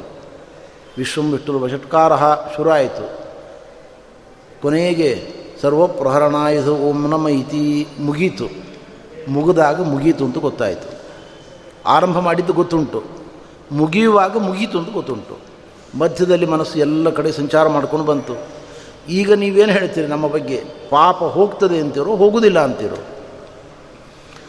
ಪಾಪ ಹೋಗ್ತದೆ ಎಂದರೆ ಮೊದಲಿನಿಂದ ಕೊನೆವರೆಗೆ ದೇವರ ಕಡೆಗೆ ನಮ್ಮ ಲಕ್ಷ್ಯ ಇಲ್ಲ. ಅರ್ಥಜ್ಞಾನವೂ ಇಲ್ಲ. ಶ್ರದ್ಧೆ ಇದೆ ಅಂತೀರ ನೀವು? ಶ್ರದ್ಧೆ ಇದೆ ಅಂತ ನೀವು ಹೇಳೋದಾದರೆ ಮನಸ್ಸು ಎಲ್ಲ ಕಡೆ ಸಂಚಾರ ಮಾಡ್ಕೊಂಡು ಬಂದಿದೆ. ಆ ವಿಷಯದಲ್ಲಿ ಇಲ್ಲವೇ ಇಲ್ಲ ಅದು. ನಮ್ಮನ್ನು ನೀವು ಶ್ರದ್ಧಾವಂತರು ಅಂತ ಹೇಗೆ ಕರಿತೀರಿ? ಇಲ್ಲ, ನೀವು ಶ್ರದ್ಧಾಳುಗಳಲ್ಲಪ್ಪ ದೇವರಲ್ಲಿ ನಿಮ್ಮ ಮನಸ್ಸಿಲ್ಲ ಅಂತೀರಿ ಅಂದರೆ? ಹಾಗಾದರೆ ನಾವು ಮಾಡುವ ಇಂತಹ ಪಾರಾಯಣಗಳಿಂದ ಪಾಪ ಹೋಗುವುದಿಲ್ಲ ಅಂದರೆ ದಯವಿಟ್ಟು ನಮ್ಮ ಸುದ್ದಿಗೆ ಬರಬೇಡಿ ಇನ್ನು ಮುಂದೆ. ಅದನ್ನು ಮಾಡು, ಇದನ್ನು ಮಾಡು ಅಂತ ನಮಗೆ ಹೇಳಬೇಡಿ. ನಮ್ಮ ಪಾಡಿಗೆ ನಾವು ಇರ್ತೇವೆ ಅಂತೇವೆ ನಾವು. ನಾವು ಹೇಗಿದ್ದೇವೆ ಅಂದರೆ ಗುರುಗಳಿಗೆ, ದೊಡ್ಡವರಿಗೆ ನಾವು ಸವಾಲು. ನಮ್ಮನ್ನು ಕೈ ಬಿಟ್ಟರೆ ಹಾಳಾಗ್ತೇವೆ. ಅದಕ್ಕೋಸ್ಕರ ನಮ್ಮನ್ನು ಕರೆದು ಹೇಳಬೇಕು, ಒಳ್ಳೆ ಬುದ್ಧಿವಾದವನ್ನು ಹೇಳಬೇಕು. ಹೇಳಿದರೆ ಅದರೊಳಗೆ ಎಲ್ಲದರಲ್ಲೂ ಅನುಪಪತ್ತಿಯನ್ನು ತೋರಿಸ್ತೇವೆ ನಾವು, ಸಮಸ್ಯೆಗಳನ್ನು ಹೇಳ್ತೇವೆ. ಅದಕ್ಕೆ ವಾದರಾಜ ಸ್ವಾಮಿಗಳವರು ಗುರುವರ್ಥ ದೀಪಿಕೆಯಲ್ಲಿ ವ್ಯಾಖ್ಯಾನ ಮಾಡ್ತಾ ಈ ಪ್ರಮೇಯವನ್ನು ಹೇಳ್ತಾರೆ ರಾಜರು ಹೇಳ್ತಾರೆ ನೀವು ಸಹಸ್ರನಾಮ ಪಾಲನೆ ಮಾಡ್ತಾ ಇದ್ದೀರಲ್ಲಪ್ಪ. ಹೌದು ಸ್ವಾಮಿ, ಮಾಡ್ತಾ ಇದ್ದೇವೆ. ಮೊದಲಿನಿಂದ ಕೊರೆ ತನಕ ಪಾಲನೆ ಮಾಡಿದ್ದೀರೋ, ಮಾಡಿದ್ದೇವೆ. ಮನಸ್ಸಲ್ಲಿದೆಯೋ ಇಲ್ಲ ಸ್ವಾಮಿ. ಎಲ್ಲೆಲ್ಲೋ ಹೋಗ್ತಾ ಇದೆ. ಅಲ್ಪ ಸ್ವಲ್ಪ ಮಧ್ಯದಲ್ಲಿ ಎಳ ತೊಗೊಂಡ್ಬರ್ತೇವೆ ನಾವು. ಅಲ್ಪ ಸ್ವಲ್ಪ ದೇವರ ಸ್ಮರಣೆಯನ್ನು ಮಾಡ್ತೇವೆ. ಅಷ್ಟೇ ನಮ್ಮ ಕೆಲಸ. ಹೆಚ್ಚು ನಮ್ಮ ಲಕ್ಷ್ಯ ಅದರಲ್ಲಿಲ್ಲ. ನಮ್ಮ ಪಾಪ ಹೋಗ್ತದೋ ಇಲ್ಲೋ ಖಂಡಿತ ಹೋಗ್ತದೆ ಅಂತಾರೆ ರಾಜರು. ಅದು ಹೇಗೆ? ನೋಡಪ್ಪ ನೀನು ಹದಿನೈದು ನಿಮಿಷಗಳ ಕಾಲ ದೇವರಲ್ಲಿ ಶ್ರದ್ಧೆ ಇಟ್ಕೊಂಡು ಸಹಸ್ರನಾಮ ಪಾಲನೆ ಮಾಡಿದ್ದಿ. ಮನಸ್ಸು ಬೇರೆ ಕಡೆ ಹೋಗಲಿ, ನಿಜ. ಆದರೆ ಆ ಹದಿನೈದು ನಿಮಿಷಗಳ ಕಾಲ ಟಿ ವಿ ಸೀರಿಯಲ್ ನೋಡದೆ, ಒನ್ ಡೇ ಇಂಟರ್ನ್ಯಾಷನಲ್ ಮ್ಯಾಚಿನ ಸ್ಕೋರ್ಗಳನ್ನು ಕೇಳದೆ, ಅವರಿವರ ಜೊತೆಗೆ ಮಾತನಾಡದೆ ಲಕ್ಷ್ಯ ಕೊಟ್ಟು ಹೆಚ್ಚು ಶ್ರದ್ಧೆಯಿಂದ ದೇವರ ಕೋಣೆಯಲ್ಲೇ ಕೂತ್ಕೊಂಡು ನೀನು ಪಾಲನೆ ಮಾಡಿದ್ದೀಯಲ್ಲ? ಆದ್ದರಿಂದ ನಾವು ನಿನ್ನನ್ನು ಶ್ರದ್ಧಾಳು ಅಂತ ಕರೀತೇವೆ, ಶ್ರದ್ಧೆ ಇಲ್ಲದವರು ಅಂತ ನಾವು ಹೇಳುವುದಿಲ್ಲ ಅನ್ನುವ ಕರುಣೆಯ ಮಾತುಗಳನ್ನು ರಾಜರು ವ್ಯಾಖ್ಯಾನದಲ್ಲಿ ಹೇಳಿದ್ದಾರೆ. ಆದ್ದರಿಂದ ನಾವು ನಮ್ಮಂಥ ಅಜ್ಞಾನಿಗಳು ಯಾವುದೇ ಕರ್ಮವನ್ನು ಮಾಡುವಾಗಲೂ ಕೂಡ ಮನಸ್ಸಿನ ಶುದ್ಧಿ ಇರುವುದಿಲ್ಲ, ಕರ್ಮಾಂಗದ ಕೊರತೆಗಳಿರ್ತವೆ. ಆದರೆ ಸಾಧ್ಯವಿದ್ದಷ್ಟು ದೇವರ ಭಕ್ತಿಯನ್ನು ಮಾಡಿಕೊಂಡು ನಾವು ನಾಮದ ಸ್ವಾಮಿಯಾದ ಪರಮಾತ್ಮನ ಗುಣಗಳನ್ನು ಚಿಂತನೆ ಮಾಡ್ತಾ ನಾವು ನಾಮಸ್ಮರಣೆ ಮಾಡಿದ್ದೆ ಆದರೆ ಖಂಡಿತವಾಗಿಯೂ ಕೂಡ ಪಾಪಗಳಿಂದ ಮುಕ್ತಿ ದೊರಕ್ತದೆ ಅನ್ನುವ ಮಹಾಪ್ರಮೇಯವನ್ನು ನಮಗೆ ತಿಳಿಸಿಕೊಟ್ಟಿದ್ದಾರೆ. ಇದಕ್ಕೆ ಉದಾಹರಣೆಯಾಗಿ ಅಜಾಮಿಳನ ಕಥೆಯನ್ನು ಹೇಳ್ತಾ ಇದ್ದಾರೆ. ಅಜಾಮಿಳೆ ಎಂಬತಕ್ಕಂಥ ಒಬ್ಬ ಬ್ರಾಹ್ಮಣ ಇದ್ದ. ಅವನು ಅನೇಕ ಇಪ್ಪತ್ತೈದು, ಮೂವತ್ತು ವರ್ಷಗಳವರೆಗೆ ಧರ್ಮ ಮಾರ್ಗದಲ್ಲಿಯೇ ಇದ್ದವನು. ಅಂಥ ಒಳ್ಳೆಯ ಧಾರ್ಮಿಕನಾಗಿರ್ತಕ್ಕಂಥ ವ್ಯಕ್ತಿ, ತತ್ವಜ್ಞಾನಿಯಾಗಿರ್ತಕ್ಕಂಥ ಪಂಡಿತನಾದ ವ್ಯಕ್ತಿ, ಅವನ ಮಧ್ಯ ವಯಸ್ಸಿನಲ್ಲಿ ಅಂತ್ಯಜಸ್ತ್ರೀಯ ಸಂಘವನ್ನು ಮಾಡಿ ಸರ್ವಸ್ವವನ್ನು ಕಳೆದುಕೊಂಡ. ಬ್ರಾಹ್ಮಣ್ಯವನ್ನೇ ತೊರೆದು ಬಿಟ್ಟ. ಟೀಕಾಕೃತ್ಪಾದರು ಹೇಳ್ತಾರೆ, ನ್ಯಾಯಸುಧಿಯಲ್ಲಿ ಮಹಾಪಾತಕಾದಿನ ಜಾತೇರಪಾಯಾತ್. ತಾರ್ಕಿಕರ ಪ್ರಕಾರ ಜಾತಿ ನಿತ್ಯ. ಸಾಮಾನ್ಯ ನಿತ್ಯ. ನಮ್ಮ ಸಿದ್ಧಾಂತದ ಪ್ರಕಾರ ಜಾತಿ ನಿತ್ಯ ಅಲ್ಲ. ಬ್ರಾಹ್ಮಣತ್ವಾದಿ ಜಾತಿಗಳೇನಿದ್ದಾವೆ, ಇವುಗಳು ನಿತ್ಯ ಅಲ್ಲ. ಮಹಾಪಾತಕವನ್ನು ಮಾಡಿದರೆ ಒಬ್ಬ ಬ್ರಹ್ಮಜಾತಿಯಲ್ಲಿ ಹುಟ್ಟಿರ್ತಕ್ಕಂಥವನು ಆ ಜಾತಿ ಹೊರಟು ಹೋಗ್ತದೆ. ಆಮೇಲೆ ಅವನನ್ನು ಬ್ರಾಹ್ಮಣ ಅಂತ ಕರೆಯುವುದಿಲ್ಲ. ಶಾಸ್ತ್ರದ ಪರಿಭಾಷೆಯಲ್ಲಿ ಬ್ರಹ್ಮ ಬಂಧು ಆಗ್ತಾನೆ ಅವನು. ಇನ್ನೂ ಕೆಳಗೆ ಹೋಗ್ತಾನೆ. ಒಟ್ಟು ತಾತ್ಪರ್ಯ ಏನು? ಮಹಾಪಾತಕಾದಿಗಳನ್ನು ಮಾಡಿರತಕ್ಕಂಥ ವ್ಯಕ್ತಿಗಳು ಜಾತಿ ಭ್ರಷ್ಟರಾಗಿ ಬಿಡ್ತಾರೆ ಇದನ್ನು ನಾವು ಗಮನಿಸಬೇಕು. ಆದ್ದರಿಂದ ಅವನು ಕೂಡ ಜಾತಿ ಭ್ರಷ್ಟನಾಗಿಬಿಟ್ಟ. ಅನೇಕ ಮಕ್ಕಳಾದರೂ ಆ ಹೆಣ್ಣಿನಲ್ಲಿ ಕುಟುಂಬ ಬೆಳೀತು. ಅವನಿಗೆ ಎಂಬತ್ತು ವರ್ಷ ಆಯಿತು. ಎಂಬತ್ತು ವರ್ಷ ಆಯಿತು. ಇನ್ನೂ ಜ್ಞಾನೋದಯವಾಗಲಿಲ್ಲ ಮರಣ ಹತ್ತಿರ ಬಂತು. ಮೃತ್ಯುದೇವತೆ ಹತ್ತಿರ ಬಂತು. ಮರಣಶೈಲಿ ಮಲಗಿದ್ದಾನವನು ಯಮದೂತರು ಅಲ್ಲಿ ಬಂದರು. ಯಮದೂತರನ್ನು ಕಾಣ್ತಾ ಇದ್ದಾನವನು ಯಮದೂತರನ್ನು ನೋಡಿದ ಕೂಡಲೇ ಭಯ ಉಂಟಾಯಿತು ಅವನಿಗೆ. ಗಾಬರಿ ಆಯಿತು. ಅಯ್ಯೋ ಯಮದೂತರು ಬಂದಿದ್ದಾರೆ ನನ್ನನ್ನು. ಪಾಶ ಹಾಕಿ ಎಳ್ಕೊಂಡು ಹೋಗ್ತಾ ಇದ್ದಾರೆ ಅಂತ ಹೆದರಿಕೆ ಆಯಿತು. ಹೆದರಿಕೆ ಆದ ಕೂಡಲೇ ಮನೆಯ ಮುಂಭಾಗದಲ್ಲಿ ಅವನ ಮಗ ಆಟ ಆಡ್ತಾ ಇದ್ದ. ಕೊನೆ ಮಗ ಅವನ ಹೆಸರು ನಾರಾಯಣ ಅಂತ. ಪ್ಲಾವಿತೇನ ಸ್ವರೇಣೋಚ್ಚೈಹಿ ಆಜುಹಾವ ಅಕುಲತೇಂದ್ರಿಯ. ಜೋರಾಗಿ ನಾರಾಯಣ ಅಂತ ಕೂಗಿದ. ನಾರಾಯಣ ಅಂತ ಪ್ಲಾವಿತೇನ ಸ್ವರೇಣ ಗಟ್ಟಿಯಾಗಿ ಕೂಗಿದ. ಗಟ್ಟಿಯಾಗಿ ಕೂಗಿದ ಕೂಡಲೇ ಒಂದು ಪವಾಡ ನಡೆದು ಬಿಡ್ತು. ವಿಷ್ಣು ದೂತರು ಅಲ್ಲಿ ಬಂದು ನಿಂತ್ಕೊಂಡ್ರು. ವಿಮಾನದಲ್ಲಿ ಬಿಟ್ಟು ದೂತರು ಬಂದು ನಿಂತ್ಕೊಂಡ್ರು. ಯಮದೂತರು ಹೇಳಿದರು ನೀವ್ಯಾಕೆ ಬಂದ್ರಿ? ಅಂತ ಕೇಳಿದರು. ಅಲ್ಲ ಯದ್ವ್ಯಾಜಹಾರ ವಿವಶಃ ನಾಮಸ್ವಸ್ಥೇ ನಮ್ಮ ಹರೇಹೆ. ನಮ್ಮ ಸ್ವಾಮಿಯಾದ ನಾರಾಯಣನ ಪರಮ ಪಾವನವಾದ ನಾಮವನ್ನು ಉಚ್ಚಾರ ಮಾಡಿದ್ದಾನೆ. ಇವನ ಎಲ್ಲ ಪಾಪಗಳನ್ನು ಕಳೆದುಕೊಂಡಿದ್ದಾನೆ. ಪಾಪ ಪ್ರಾಯಶ್ಚಿತ ಆಗಿದೆ. ಅದಕ್ಕೋಸ್ಕರವಾಗಿ ನಾವು ಇವನನ್ನು ಉತ್ತಮ ಲೋಕಗಳಿಗೆ, ವೈಕುಂಠ ಲೋಕಕ್ಕೆ ಕರೆದುಕೊಂಡು ಹೋಗಲಿಕ್ಕೆ ಬಂದಿದ್ದೇವೆ ಅಂತ ಅವರು ಹೇಳ್ತಾರೆ. ಆವಾಗ ಯಮದೂತರು ಹೇಳ್ತಾರೆ ನಿಮ್ಮ ಲೆಕ್ಕಾಚಾರ ತಪ್ಪಿದೆ, ನೀವು ದಡ್ರಿದ್ದೀರಿ ನೀವು. ಇವನು ತಾನು ಮಾಡಿದ ಪಾಪಗಳು ಭಯಂಕರ ಉಂಟು. ಎಷ್ಟು ಪಾಪ ಮಾಡಿದ್ದಾನೆ ಅಂತ ದೊಡ್ಡ ಪಟ್ಟಿ ಇದೆ ನಮ್ಮಲ್ಲಿ, ನಮ್ಮ ಲೆಜ್ಜರಲ್ಲೆಲ್ಲ ಎಂಟ್ರಿ ಉಂಟು. ಈ ಪಾಪಗಳಿಗೆ ಪ್ರಾಯಶ್ಚಿತ್ತ ಮಾಡಿಕೊಂಡಿಲ್ಲ ಅವನು. ನೋಡಿ, ಪಾಪಗಳನ್ನು ಕಳೆದುಕೊಳ್ಳಲಿಕ್ಕೆ ಶಾಸ್ತ್ರದೃಷ್ಟವಾದ ಕ್ರಮ ಏನು ಅಂದರೆ, ಖ್ಯಾಪನೇನ ನಮ್ಮ ಪಾಪಗಳನ್ನು ದೊಡ್ಡವರ ಬಳಿಗೆ ಹೇಳಿಕೊಳ್ಳೋದು ಒಂದು ಉಪಾಯ. ಅನುತಾಪೇನ ಪಶ್ಚಾತ್ತಾಪವನ್ನು ಪಡುವಂಥದ್ದು ಎರಡನೇದ್ದು. ತಥಾ ದಾನೇನ ಚ ಆಪದಿ, ಆಪತ್ಕಾಲದಲ್ಲಿ ದಾನವನ್ನು ಮಾಡಿ ನಮ್ಮ ಪಾಪವನ್ನು ಯೋಗ್ಯರಿಗೆ ವರ್ಗಾಯಿಸುವುದು. ಇದರಿಂದಲೂ ಪಾಪ ಕಳ್ಕೊಳ್ಳಿಕ್ಕಾಗ್ತದೆ. ಇನ್ನೊಂದು ಕ್ರಮ, ನಾಮಸ್ಮರಣೆ, ಇನ್ನು ವಿಶೇಷವಾಗಿ ಗಾಯತ್ರಿ ಜಪದಿಂದ ಎಲ್ಲ ಪಾಪಗಳನ್ನು ಕಳೆದುಕೊಳ್ಳಲಿಕ್ಕೆ ಬರ್ತದೆ. ನೋಡಿ, ಪರಾಶರ ಸ್ಮೃತಿಯಲ್ಲಿ ಪರಾಶರರು ಹೇಳ್ತಾರೆ, ಅಲ್ಲಿ ಎರಡು ಭಾಗ ಉಂಟು. ಆಚಾರ ಖಂಡ, ಪ್ರಾಯಶ್ಚಿತ್ತ ಖಂಡ ಅಂತ. ಪ್ರಾಯಶ್ಚಿತ್ತ ಖಂಡದಲ್ಲಿ ನಾವು ಮಾಡಬಹುದಾದ ಎಲ್ಲ ಪಾಪಗಳಿಗೆ ಒಂದೊಂದಕ್ಕೆ ಪ್ರಾಯಶ್ಚಿತ್ತವನ್ನು ಹೇಳ್ತಾ ಬರ್ತಾರೆ ಅವರು ಕೊನೆಗೆ ನಮ್ಮಂಥ ವ್ಯಕ್ತಿಗಳು ಒಂದು ಪ್ರಶ್ನೆ ಕೇಳ್ತೇವೆ ಅಲ್ಲ ಸ್ವಾಮಿ, ಒಂದೊಂದು ಪಾಪಕ್ಕೆ ಪ್ರಾಯಶ್ಚಿತ್ತ ಹೇಳಿದ್ದೀರಿ, ನಾವು ಎಲ್ಲ ಪಾಪ ಮಾಡಿದ್ದೇವಪ್ಪ, ಇದಕ್ಕೇನು ಪ್ರಾಯಶ್ಚಿತ್ತ ಅಂತ. ಎಲ್ಲದಕ್ಕೂ ಒಂದು ಪ್ರಾಯಶ್ಚಿತ್ತ ಬೇಕಲ್ಲ. ಅದಕ್ಕೆ ವ್ಯಾಸರಂತಾರೆ, ಒಂದು ಪ್ರಾಯಶ್ಚಿತ್ತವನ್ನು ಹೇಳ್ತೇನೆ. ಸರ್ವೇಷಾಮೇವ ಪಾಪಾನಾಂ ಸಂಕರೇ ಸಮುಪಸ್ಥಿತೆ ದಶ ಸಾಹಸ್ರಮಭ್ಯಸ್ಯ ಗಾಯತ್ರಿ ಶೋಧನಂ ಪರಂ. ಹತ್ತು ಸಾವಿರ ಗಾಯತ್ರಿ ಮಂತ್ರ ಜಪ ಮಾಡಿದರೆ ಎಲ್ಲ ಪಾಪಗಳಿಗೂ ಕೂಡ ಪ್ರಾಯಶ್ಚಿತ್ತ ಆಗ್ತದೆ ಅಂತ. ಇದೇನು ಹೇಳಿದ ತಾತ್ಪರ್ಯನೋ? ಇಂತಹ ಶಾಸ್ತ್ರದೃಷ್ಟವಾದ ಪ್ರಾಯಶ್ಚಿತ್ತಗಳನ್ನು ಮಾಡಿಕೊಂಡು ಪಾಪಗಳನ್ನು ಕಳ್ಕೊಳ್ಳಿಕ್ಕೆ ಬರ್ತದೆ. ಆದರೆ ಈ ಪಾಪಿಯಾದ ಜಾಮಿಳ ಯಾವ ಪ್ರಾಯಶ್ಚಿತ್ತವನ್ನು ಮಾಡಿಕೊಂಡಿಲ್ಲ. ಆದ್ದರಿಂದ ಇವನನ್ನು ಯಮಪಟ್ಟಣಕ್ಕೆ ಎಳೆದುಕೊಂಡು ಹೋಗಿ ಚೆನ್ನಾಗಿ ಇವನಿಗೆ ಶಿಕ್ಷೆಯನ್ನು ಕೊಟ್ಟು ಇವನನ್ನು ಶುದ್ಧ ಮಾಡ್ತೇವೆ. ಪಾಪ ಮಾಡಿದ ವ್ಯಕ್ತಿಗಳು ಇಲ್ಲಿ ಭೂಮಿಯಲ್ಲಿ ಪಾಪಗಳಿಗೆ ಪ್ರಾಯಶ್ಚಿತ ಮಾಡಿಕೊಳ್ಬೇಕು. ಅವರು ಪ್ರಾಯಶ್ಚಿತ ಮಾಡಿಕೊಳ್ಳದೇ ಇದ್ದರೆ ಯಮಲೋಕದಲ್ಲಿ ಶಿಕ್ಷೆ ಕೊಟ್ಟು ಅವರನ್ನು ಪೂತರನ್ನಾಗಿ ಮಾಡ್ತೇವೆ. ಇದು ನಮ್ಮ ಕೆಲಸ ಅಂದರು. ವಿಷ್ಣುದೂತರು ಹೇಳಿದರು, ನಾಮಸ್ಮರಣೆ ಮಾಡಿದ್ದು ಮಾತ್ರ ಅಲ್ಲ, ಯದ್ ವ್ಯಾಜಹಾರ ವಿವಶಃ, ತನ್ಮಯತೆಯಿಂದ, ತಾದಾತ್ಮ್ಯದಿಂದ, ಶ್ರದ್ಧೆಯಿಂದ ನಾಮಸ್ಮರಣೆ ಮಾಡಿದ್ದಾನೆ. ಸ್ವಾಮಿಯಾದ ವಿಷ್ಣುವಿನಲ್ಲಿ ಅಚಲ ಭಕ್ತಿಯನ್ನಿಟ್ಟು ನಾಮಸ್ಮರಣೆ ಮಾಡಿದ್ದಾನೆ. ಆ ನಾಮಸ್ಮರಣೆಯಿಂದ ಹೋಗದ ಪಾಪವೇ ಇಲ್ಲ. ಆದ್ದರಿಂದಾಗಿ ಸಕಲ ಪಾಪಗಳಿಗೂ ಪ್ರಾಯಶ್ಚಿತ್ತ ಆಗಿದೆ ಅಂತ ಅವರು ಹೇಳಿದರು. ಆವಾಗ ಯಮದೂತರಾಗಿರತಕ್ಕಂಥ ವ್ಯಕ್ತಿಗಳು ಅವನನ್ನು ಬಿಟ್ಟು ಅಲ್ಲಿಂದ ತೆರಳಿದರು. ಇದು ಸ್ವಪ್ನವನ್ನು ಕಂಡಂತೆ ಕಂಡ ಅಜಾಮಿಳ ಅವನಿಗೆ ತಾನು ಮಾಡಿರತಕ್ಕಂಥ ಹೀನ ಕರ್ಮಗಳ ಬಗ್ಗೆ ಬಹಳ ದುಃಖ ಉಂಟಾಯಿತು. ವಿಷ್ಣುದೂತರು ಅದೃಶ್ಯರಾದರು, ಯಮದೂತರು ಅದೃಶ್ಯರಾದರು. ಆವಾಗ ಅವನು ಪ್ರಾಯಶ್ಚಿತ್ತದಿಂದ ಬಹಳ ದುಃಖಿತನಾಗಿ, ನಾನು ಮಾಡಬಾರದ ಅನ್ಯಾಯವನ್ನು ಮಾಡಿದ್ದೇನೆ ಅಂತ ದುಃಖಿತನಾಗಿ ಅಲ್ಲಿಂದ ನೇರ ಗಂಗಾ ತೀರಕ್ಕೆ ಬಂದ. ಹಗಲಿರುಳು ದೇವರ ಧ್ಯಾನವನ್ನು ಮಾಡಿ ಗಂಗಾ ಸ್ನಾನವನ್ನು ಮಾಡಿ, ಎಲ್ಲ ಪಾಪಗಳಿಗೆ ಪ್ರಾಯಶ್ಚಿತ್ತವನ್ನು ಆಚರಣೆ ಮಾಡಿಕೊಂಡು ವಿಷ್ಣುದೂತರ ದಿವ್ಯವಾದ ರೂಪವನ್ನು ಪಡೆದುಕೊಂಡ, ಆ ಸ್ಥಾನವನ್ನು ಪಡೆದುಕೊಂಡ ಅಂತ ಭಾಗವತದ ಕಥೆ ನಿರೂಪಣೆ ಮಾಡ್ತಾ ಉಂಟು ಇಲ್ಲಿ. ಇದರಿಂದ ನಾವು ಅರ್ಥ ಮಾಡಿಕೊಳ್ಬೇಕಾದ ಎರಡು ಸಂಗತಿಗಳಿದ್ದಾವೆ. ನಾವೆಲ್ಲ ಮೊದಲನೇ ಅಜಾಮಿಳ ಆಗಬಹುದು ಮೊದಲನೇ ಮಾಧವ ಆಗಬಹುದು ಎರಡನೇ ಅಜಾಮಿಳ ಆಗುವುದಿಲ್ಲ ಎರಡನೇ ಮಾಧವ ಆಗುವುದಿಲ್ಲ ಕೆಸರಿನಲ್ಲಿ ಕೈ ಹಾಕೋದು ಬಹಳ ಸರಳ ತೊಳ್ಕೊಳ್ಳೋದು ಬಹಳ ಕಷ್ಟ ಉಂಟು. ಆದ್ದರಿಂದ ಇಂಥ ಪಠ್ಯ ಭಾಗಗಳನ್ನು ಸರಿಯಾಗಿ ಅರ್ಥ ಮಾಡಿಕೊಳ್ಬೇಕು. ಆಚಾರ್ಯರು ವ್ಯಾಖ್ಯಾನ ಮಾಡ್ತಾ ಹೇಳ್ತಾರೆ, ಅಜಾಮಿಳ ಮಾಧವ ಬ್ರಾಹ್ಮಣರ ವ್ಯಕ್ತಿತ್ವ ಎಂಥದ್ದು ಅಂದರೆ ಗೀತೆಯಲ್ಲಿ ಹೇಳುವ ವಾಕ್ಯಕ್ಕೆ ಇವರು ಉದಾಹರಣೆ ಇವರು. ನೋಡಿ, ಗೀತೆಯಲ್ಲಿ ಕೃಷ್ಣ ಹೇಳ್ತಾನೆ, ಪರಮಾತ್ಮ ಹೇಳ್ತಕ್ಕಂಥ ಮಾತು ಇದು, ಅಪಿಚೇತ್ ಸುದುರಾಚಾರ ಭಜತೆ ಮಾಮನನ್ಯ ಭಾಗ್ ಸಾಧುರೇವ ಸಮಂತವ್ಯ, ಸಮ್ಯಕ್ ವ್ಯವಸಿತೋ ಹಿ ಸಹ ಅಂತ ಗೀತೆ ಮಾತು. ಇದರ ಸರಳ ಅನುವಾದ ಮಾಡ್ತೇನೆ ನೋಡಿ. ಅತ್ಯಂತ ದುರಾಚಾರಿಯಾಗಿದ್ದರೂ ಕೂಡ ನನ್ನನ್ನು ಭಜಿಸುವವನು ನನ್ನ ಭಕ್ತ ಎಂಬುದಾಗಿ ತಿಳಿದುಕೊಳ್ಳಬೇಕು. ಸಾಧುರೇವ ಸಮಂತವ್ಯ, ಇದು ಕೃಷ್ಣರ ಮಾತು. ನಮಗೆ ಈ ವಾಕ್ಯ ಕೇಳುವಾಗ ಏನು ಅನ್ನಿಸ್ತದೆ ನಾವು ದೇವರ ಭಜನೆ ಮಾಡ್ತೇವೆ. ತಿರುಮಲ ತಿರುಪತಿ ದೇವಸ್ಥಾನದ ದಾಸಾಹಿತ್ಯ ಪ್ರಾಜೆಕ್ಟ್ನೊಳಗಿದ್ದೇವೆ. ದಿನಕ್ಕೊಂದು ಆರು ಗಂಟೆ, ನಾಲ್ಕು ಗಂಟೆ ಭಜನೆ ಮಾಡ್ತೇವೆ ನಾವು. ನಾವು ದುರಾಚಾರಿಗಳಾಗಿದ್ದರೂ ಕೂಡ ನಮ್ಮನ್ನು ಭಕ್ತರು ಅಂತ ತಿಳ್ಕೊಳ್ಬೇಕು ಅಂತ ಕೃಷ್ಣ ಸರ್ಟಿಫಿಕೇಟ್ ನಮಗೆ ಕೊಡ್ತಾ ಇದ್ದಾನೆ ಅಂತ ನಮಗೆ ಅನ್ನಿಸ್ತದೆ. ವಾಕ್ಯ ನೋಡಿ. ಅಪಿಚೇತ್ ಸುದುರಾಚಾರ. ಬರೀ ದುರಾಚಾರಿ ಅಲ್ಲ, ಅತ್ಯಂತ ದುರಾಚಾರಿಯಾಗಿದ್ದರೂ ಕೂಡ ನನ್ನನ್ನು ಭಜನೆ ಮಾಡತಕ್ಕಂಥವನು. ನಾವು ಭಜನೆ ಮಾಡ್ತಾ ಇದ್ದೀವಿ. ಐದು ಗಂಟೆ, ನಾಲ್ಕು ಗಂಟೆ ದಿನ ಭಜನೆ ಮಾಡ್ತಾ ಇದ್ದೀವಿ ನಾವು. ಅಂದಮೇಲೆ ನಾವು ಏನು ಪಾಪ ಮಾಡಿದರೂ ಕೂಡ ಕೃಷ್ಣನ ಭಾಷೆಯಲ್ಲಿ ನಾವು ಭಕ್ತರು ಅಂತ ಅರ್ಥ ಕಾಣಿಸ್ತದೆ. ರಾಯರು ಗೀತಾ ವಿವೃತ್ತಿಯಲ್ಲಿ ವ್ಯಾಖ್ಯಾನ ಮಾಡ್ತಾ ಹೇಳ್ತಾರೆ, ಇದಂ ದೇವರ್ಷಿ ವಿಷಯಂ. ಇದಕ್ಕೆ ನೀವು ಸಂಬಂಧಪಟ್ಟ ವಿಷಯ ಅಲ್ಲ ಇದು. ದೇವತೆಗಳನ್ನು ಕುರಿತು ಬಂದ ಮಾತು ಇದು ಕೃಷ್ಣನದ್ದು ಅಂತ ಹೇಳ್ತಾರೆ.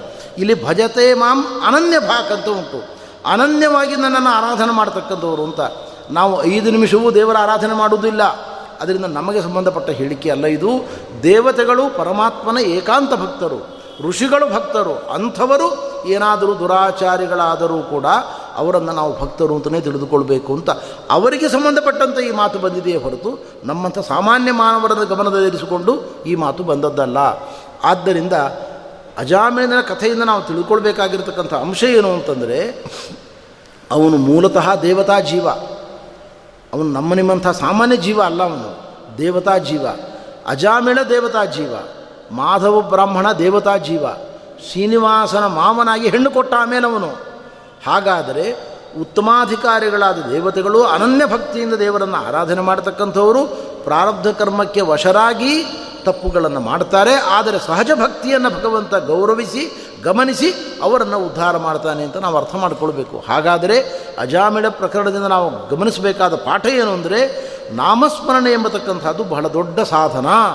ನಾವು ಎಷ್ಟೆಷ್ಟು ಭಕ್ತಿ ಶ್ರದ್ಧೆಗಳಿಂದ ನಾವು ಮಾಡ್ತೇವೆ ನಮ್ಮ ಪಾಪಗಳನ್ನು ಕಳೆದುಕೊಳ್ಳಲಿಕ್ಕೆ ಇದು ದೊಡ್ಡ ಉಪಾಯ ಅಂತ ಇಷ್ಟೇ ಅರ್ಥ ಮಾಡ್ಕೊಳ್ಬೇಕೇ ಹೊರತು, ಅಜಾಮಿಳ ಪ್ರಕರಣದಿಂದ ನಮಗೊಂದು ದೊಡ್ಡ ಸಾಧನೆ ಸಿಕ್ಕಿದಪ್ಪ, ನಾವು ಏನು ಬೇಕಾದರೂ ಪಾಪವನ್ನೂ ಮಾಡ್ಬೋದು, ಒಂದು ಕಡೆ ನಾಮಸ್ಮರಣೆಯನ್ನು ಮಾಡ್ತಾ ಹೋದರೆ ಎಲ್ಲ ಪಾಪಗಳು ಹೊರಟು ಹೋಗ್ತದೆ ಎಂಬ ಸ್ಫೂರ್ತಿಯನ್ನು ಇದರಿಂದ ನಾವು ಸರ್ವಥಾ ಪಡೆದುಕೊಳ್ಬಾರದು.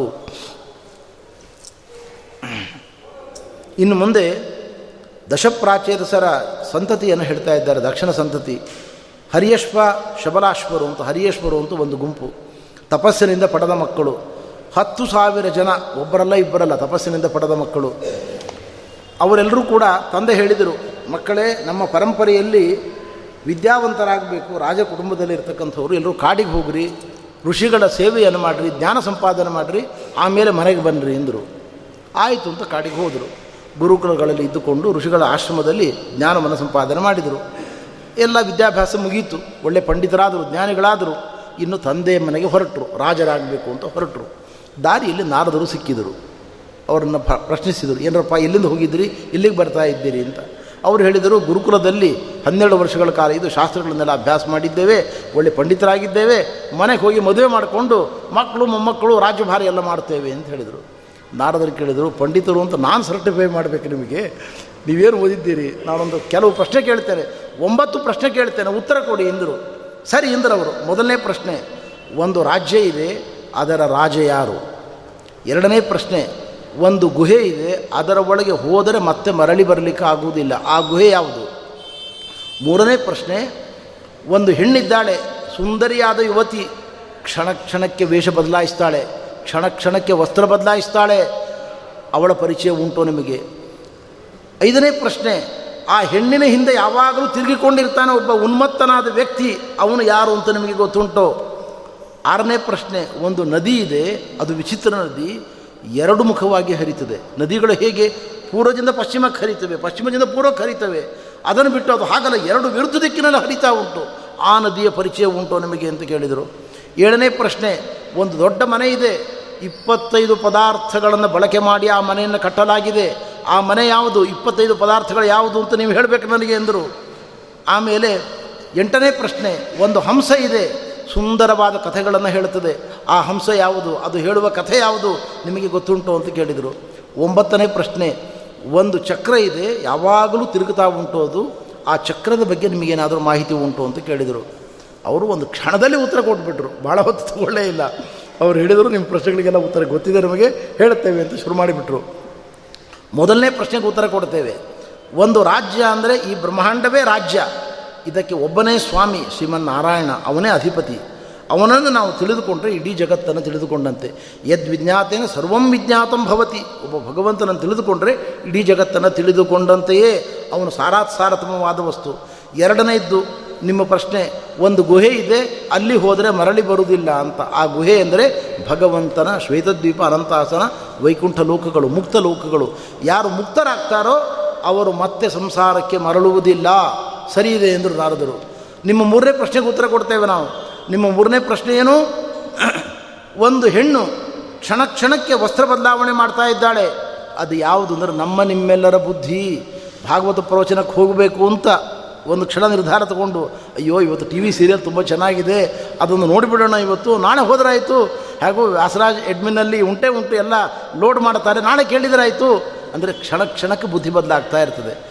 ಕ್ಷಣ ಕ್ಷಣಕ್ಕೆ ವಸ್ತ್ರ ಬದಲಾಯಿಸುವ ಒಬ್ಬ ವೇಶ್ಯಾಸ್ತ್ರೀಯಂತೆ ನಮ್ಮ ಬುದ್ಧಿಯು ಕೂಡ ಕ್ಷಣ ಕ್ಷಣಕ್ಕೆ ಸಾತ್ವಿಕ ಕಾರ್ಯಗಳನ್ನು ಮುಂದೂಡ್ತಾ ಇರ್ತದೆ. ಆ ಹೆಣ್ಣಿನ ಹಿಂದೆ ಹೋಗುವ ಗಂಡು ಅಂದರೆ ಯಾರು?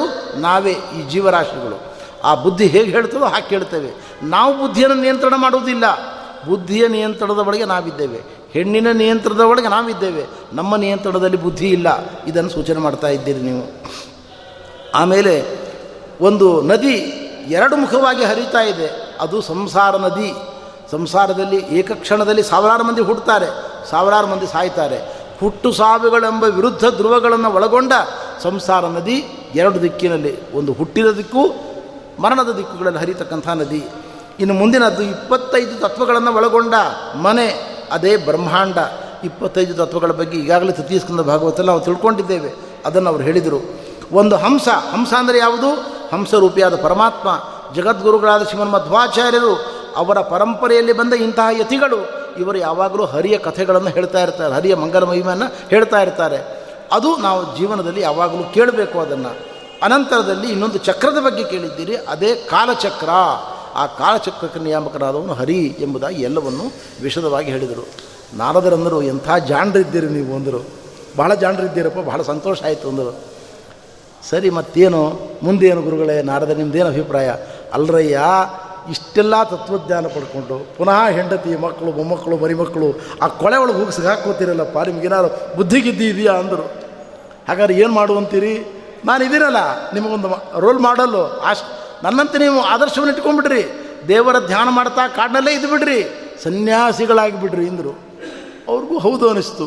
ಇಷ್ಟೆಲ್ಲ ತತ್ವಜ್ಞಾನ ಪಡ್ಕೊಂಡು ಮನೆಗೆ ಹೋಗಿ ಮತ್ತೆ ಹೆಂಡರು, ಮಕ್ಕಳು, ಮರುಮಕ್ಕಳು ಇದರಲ್ಲೇ ಕಾಲ ಕಳೆಯೋದು ಬೇಡ ಅಂತ ಹಾಗೆ ಆಗಲಿ ನಾಡದರೆ ಎಂದರು ನಿಮ್ಮ ಅಪ್ಪನಿಗೆ ಹೋಗಿ ವರದಿ ಕೊಡ್ತೀನಿ ಎಂದರು ಬಂದು ದಕ್ಷನಿಗೆ ಹೇಳಿದರು ನೋಡಪ್ಪ, ನಿನ್ನ ಮಕ್ಕಳೆಲ್ಲ ಸಿಕ್ಕಿದ್ರು, ಅವರಿಗೆಲ್ಲ ಬುದ್ಧಿವಾದ ಹೇಳಿದೆ.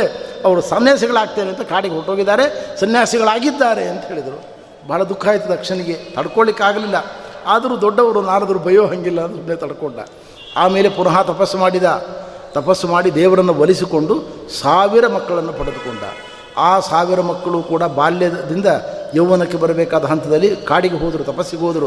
ಅವರೂ ಜ್ಞಾನಿಗಳಾದರು. ಅಲ್ಲಿ ಎಲ್ಲ ಗುರುಕುಲಗಳಲ್ಲಿ ತತ್ವಜ್ಞಾನ ಸಂಪಾದನೆ ಮಾಡಿಕೊಂಡರು. ಅವರು ವಾಪಸ್ ಬರುವಾಗ ಪುನಃ ನಾರದರು ಬಂದರು. ಅವ್ರಿಗೂ ಇದೇ ಪ್ರಶ್ನೆ ಕೇಳಿದರು. ಇದೇ ಉತ್ತರ ಅವರು ಕೊಟ್ಟರು.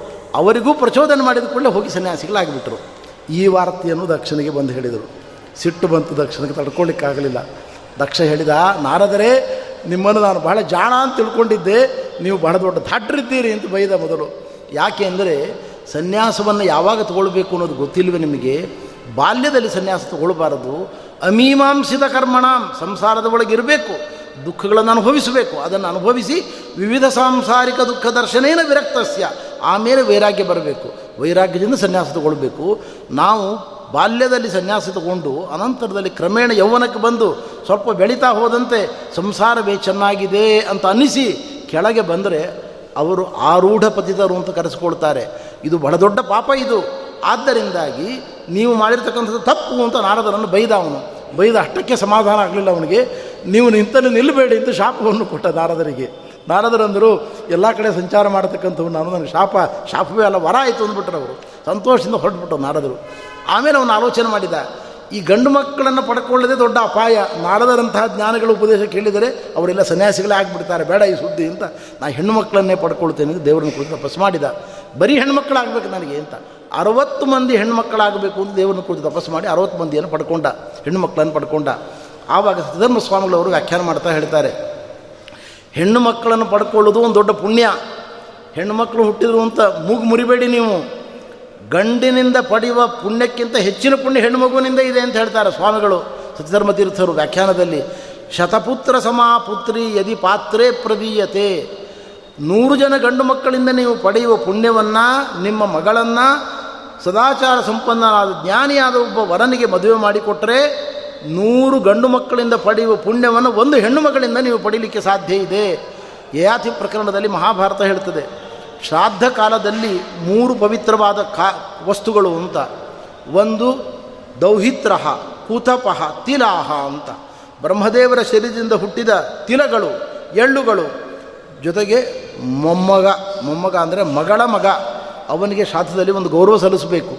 ಯಾಕೆ ಅಂದರೆ ಹೆಣ್ಣನ್ನು ನಾವು ಕೊಡ್ತೇವೆ ಒಬ್ಬ ವರನಿಗೆ, ಯೋಗ್ಯನಾದ ವರನಿಗೆ ಬೇರೆ ವಸ್ತುಗಳನ್ನು ದಾನ ಮಾಡಿದಾಗ, ನಮಮ ನಮಮ, ಅದರ ಮೇಲೆ ನಮಗೆ ಸ್ವಾಮಿತ್ವ ಹೋಗ್ತದೆ. ಆದರೆ ಭಗವತ್ಪಾದಾಚಾರ್ಯರು ನಿರ್ಣಯದಲ್ಲಿ ಹೇಳ್ತಾರೆ, ಕನ್ಯೋದಿತಾ ಬತ ಕುಲದ್ವಯ ತಾರಿಣೀತಿ. ಎರಡು ಕುಲಕ್ಕೂ ಸಂಬಂಧ ಉಂಟು, ಹೆಣ್ಣಿನ ಸಂಬಂಧ. ಮದುವೆಯಾಗಿ ಆ ಗೋತ್ರಕ್ಕೆ ಹೋದರೂ ಕೂಡ ಅವಳು ತಂದೆಯ ಕುಲದ ಸಂಬಂಧ ಉಂಟು ಅವಳಿಗೆ. ಎರಡು ಕುಲಗಳನ್ನು ತನ್ನ ಅನುಷ್ಠಾನದಿಂದ ಪಾವನಗೊಳಿಸ್ತಕ್ಕಂಥವಳು ಅವಳು. ಆದ್ದರಿಂದ ಹೆಣ್ಣು ಎರಡು ಕುಟುಂಬಗಳ ದೀಪ ಅಂತ ಹೇಳ್ತಾರೆ ಆಚಾರ್ಯರು. ಕನ್ಯೋದಿತ ಬತ ಕುಲದ್ವಯ ತಾರಿಣೀತಿ. ಅಲ್ಲಿ ತುಂಬ ವಿಶೇಷಣಗಳುಂಟು ಆಚಾರ್ಯರದ್ದು ನಿರ್ಣಯದಲ್ಲಿ. ಆದ್ದರಿಂದ ಹೆಣ್ಣನ್ನು ನಾವು ಮದುವೆ ಮಾಡಿಕೊಟ್ಟು ಕೂಡಲೇ ನಮ್ಮ ಕುಲಕ್ಕೆ ಸಂಬಂಧ ಇಲ್ಲ, ನಮಗೂ ಅವಳಿಗೂ ಏನೂ ಸಂಬಂಧ ಇಲ್ಲ ಅಂತ ಸರ್ವತಾ ಭಾವಿಸಬಾರ್ದು. ಅವಳಿಂದ ಹುಟ್ಟತಕ್ಕಂಥ ಮಕ್ಕಳೆಲ್ಲರೂ ಕೂಡ ಮಾಡುವ ಪುಣ್ಯಕರ್ಮಗಳಿಂದ ಮಾತಾಮಹರಿಗೆ, ಅಂದರೆ ಅಜ್ಜ ಮುಂತಾದ ಪರಂಪರೆಗೂ ಕೂಡ ಪುಣ್ಯ ಅದರಿಂದ ಹೋಗ್ತದೆ ಅಂತ ಧರ್ಮಶಾಸ್ತ್ರ ಗ್ರಂಥಗಳು ಹೇಳಿದ್ದಾವೆ. ಆದ್ದರಿಂದಲೇ ಮಗಳ ಮಗನಿಗೆ ಶ್ರಾದ್ದದಲ್ಲಿ ಗೌರವ ಅರ್ಪಣೆ ಮಾಡಬೇಕು ಅನ್ನುವ ನಿಯಮವನ್ನು ಯಯಾತಿ ಮಾಡಿದ ಅಂತ ಮಹಾಭಾರತ ಹೇಳ್ತದೆ ಈ ದೃಷ್ಟಿಯಿಂದ ಯೋಗ್ಯರಾದ ಹೆಣ್ಣುಮಕ್ಕಳನ್ನು ನಾವು ಪಾತ್ರರಿಗೆ ಕೊಡಬೇಕು. ಪಾತ್ರರು ಅಂದ್ರೇನು ಕಲಿಯುಗದಲ್ಲಿ ಸಂಧ್ಯಾವಂದನೆ ಮಾಡತಕ್ಕಂಥವರು, ಶೂದ್ರಾನ್ನಂ ಯಸ್ಯ ನೋದರೆ ಕನಿಷ್ಠ ಹೋಟೆಲ್ನಲ್ಲಿ ಊಟ ಮಾಡದೇ ಇರತಕ್ಕಂಥವ್ರು, ಮನೆಯಲ್ಲೇ ಊಟ ಮಾಡತಕ್ಕಂಥ ವ್ಯಕ್ತಿಗಳು ಸಿಕ್ಕರು ನಮ್ಮ ಕಾಲದಲ್ಲಿ ವಸಿಷ್ಠ ವಾಮದೇವರು. ಶ್ರಾದ್ ಶಾಸ್ತ್ರಾಧ್ಯಯನ ಮಾಡಿದ್ದಾರೆ, ವೇದಾಧ್ಯಯನ ಮಾಡಿದ್ದಾರೆ ಅಂದರೆ ತಲೆ ಮೇಲೆ ಇಟ್ಕೊಂಡು ಮಕ್ಕಳನ್ನು ಕೊಡಬೇಕು ಅವರಿಗೆ, ಹೆಣ್ಮಕ್ಳನ್ನು ಕೊಡಬೇಕು. ಅದರಿಂದ ಉಭಯ ಕುಲ ಶುದ್ಧಿ ಉಂಟಾಗ್ತದೆ, ಉಭಯ ಕುಲಕ್ಕೆ ಮಂಗಳ ಉಂಟಾಗ್ತದೆ. ಆದ್ದರಿಂದ ನಾವು ಹೆಣ್ಮಕ್ಕಳನ್ನು ದಾನ ಮಾಡುವಾಗ ಆಲೋಚನೆ ಮಾಡಬೇಕಾದ್ದು, ಸಂಧ್ಯಾ ವಂದನೆ ಮಾಡ್ತಾನೋ ಇಲ್ವೋ, ಎಷ್ಟು ಸಂಬಳ ತಗೊಳ್ತಾನೆ ಅಲ್ಲ, ಎರಡು ಎರಡು ಲಕ್ಷ, ಹತ್ತು ಲಕ್ಷ, ಇಪ್ಪತ್ತು ಲಕ್ಷ ಸಂಬಳ ತಗೊಂಡು ಅದನ್ನೆಲ್ಲ ಕುಡಿದು ಅಥವಾ ಇನ್ನೊಂದು ಕಡೆಯಲ್ಲಿ ಹಾಳು ಮಾಡ್ತಾ ಇದ್ದರೆ ಅಂಥ ಮ, ಅಳಿಯನಿಂದ ಮಗಳಿಗೇನು ಸುಖ ಆಗ್ತದೆ? ಇದೆಲ್ಲವನ್ನು ಆಲೋಚನೆ ಮಾಡಿ ಸದಾಚಾರಿಯಾದ ಅಳಿಯನಿಗೆ ಜ್ಞಾನ ಸಂಪನ್ನನಾದ ಅಳಿಯನಿಗೆ ನಾವು ನಮ್ಮ ಮಗಳನ್ನು ಕೊಟ್ಟದ್ದೇ ಆದ ಪಕ್ಷದಲ್ಲಿ ಮಹಾಪುಣ್ಯ ಇದೆ ಅಂತ ಶಾಸ್ತ್ರಗಳು ಹೇಳ್ತಾ ಇದ್ದಾವೆ. ಈ ಪ್ರಮೇಯವನ್ನು ನಾವಿಲ್ಲಿ ಅನುಸಂಧಾನ ಮಾಡಬೇಕಾಗಿರತಕ್ಕಂಥದ್ದು ಉಂಟು. ಇನ್ನು ಈ ಪ್ರಕರಣದಲ್ಲಿ ನಾವು ಗಮನಿಸಬೇಕಾದ ಒಂದು ಎರಡು ಅಂಶಗಳನ್ನು ಹೇಳಿ ನಾನು ಉಪರಮಿಸ್ತೇನೆ. ವಿದ್ಯಾಧರ ಚಕ್ರವರ್ತಿಯ ಚಿತ್ರಕೇತುವಿನ ಕಥೆ ಷಷ್ಠಸ್ಕಂದ ಭಾಗವತದಲ್ಲಿ ಬರ್ತಕ್ಕಂಥದ್ದು. ಅವನು ಆಕಾಶ ಮಾರ್ಗದಲ್ಲಿ ಸಂಚಾರ ಮಾಡ್ತಾ ಇದ್ದ. ಆಕಾಶ ಮಾರ್ಗದಲ್ಲಿ ಸಂಚಾರ ಮಾಡುವಾಗ ಕೈಲಾಸದ ಮೇಲೆ ಅವನ ವಿಮಾನ ಹೋಗ್ತಾ ಇತ್ತು. ಕೆಳಗಡೆ ರುದ್ರದೇವರನ್ನು ನೋಡಿದ. ರುದ್ರದೇವರು ತನ್ನ ತೊಡೆ ಮೇಲೆ ಪಾರ್ವತಿಯನ್ನು ಕೂಡಿಸ್ಕೊಂಡಿದ್ದರು. ವಿಮಾನದಿಂದ ಕೆಳಗಿಳಿದು ಬಂದ. ರುದ್ರದೇವರ ಹತ್ತಿರ ಬಂದು ನಿಂತ್ಕೊಂಡ. ಏನು ಸ್ವಾಮಿಯಿಂದ? ಏನಪ್ಪ, ಏನು ವಿಶೇಷ ಅಂದರು. ಅಲ್ಲ ಸ್ವಾಮಿ, ಲೌಕಿಕ ಜನರು ಕೂಡ ಏಕಾಂತದಲ್ಲಿ ಹೆಂಡತಿಯನ್ನು ತೊಡೆ ಮೇಲೆ ಕೂಡಿಸ್ಕೋತಾರೆ. ನೀವು ಲೋಕಗುರುಗಳು, ಜಗದ್ಗುರುಗಳು, ತಮ್ಮಂಥ ಮಹಾಜ್ಞಾನಿಗಳು ಸನಕಾದಿಗಳು ಎಲ್ಲ ಬೆತ್ತಲೆ ಕೂತ್ಕೊಂಡಿದ್ದಾರೆ ಎಲ್ಲ ಯತಿಗಳು. ಇವರು ನಿಮ್ಮ ಹತ್ರ ಉಪದೇಶ ಕೇಳಲಿಕ್ಕೆ ಬಂದಿದ್ದಾರೆ. ನಾರದಾದಿಗಳು, ಇಂಥ ಸಮಯದಲ್ಲಿ ಪಾರ್ವತಿಯನ್ನು ತೊಡೆ ಮೇಲೆ ಕೂಡಿಸ್ಕೊಂಡು ಕೂತಿದ್ದೀರಲ್ಲ, ನಿಮಗೇನಾದ್ರು ಮ್ಯಾನರ್ಸ್ ಉಂಟೆ ನಿಮಗೆ? ಹೀಗೆ ಕೂತ್ಕೊಳ್ಬೋದೇ ನೀವು ಅಂತ ಕೇಳಿದ. ಈ ಮಾತು ಬಂದದ್ದು ಯಾಕೆ? ಪಾರ್ವತಿಯನ್ನು ತೊಡೆ ಮೇಲೆ ಕೂಡಿಸ್ಕೊಂಡಿದ್ದಕ್ಕಲ್ವಾ? ಪಾರ್ವತಿ ದೇವಿಗೆ ಸಿಟ್ಟು ಬಂತು. ಆಕೆ ಹೇಳಿದ್ಲು, ಅಸುರ ಸ್ವಭಾವವನ್ನು ಪ್ರದರ್ಶನ ಮಾಡ್ತಾ ಇದ್ದೀನಿ, ನೀನು ಮೂರ್ಖ, ಅಸುರನಾಗು ಅಂತ ಶಾಪವನ್ನು ಕೊಟ್ಟರು ಕೊಟ್ಟ ಕೂಡಲೇ ನೋಡಿ, ಅವನು ಮೂಲತಃ ಯೋಗ್ಯ. ಯಾವಾಗ ಪಾರ್ವತಿ ಶಾಪ ಕೊಟ್ಟಲು ಜ್ಞಾನೋದಯ ಆಯಿತು. ಕೂಡಲೇ ಕಾಲು ಹಿಡಿದ. ಕಾಲು ಹಿಡಿದು ಪಾರ್ವತಿಗೆ ಕೇಳಿದ, ಅಮ್ಮ, ಶಾಪಕ್ಕೆ ಪ್ರತಿಶಾಪವನ್ನು ಕೊಡು, ನನ್ನನ್ನು ಅನುಗ್ರಹಿಸು ಅಂತ ನಾನು ಕೇಳುವುದಿಲ್ಲ.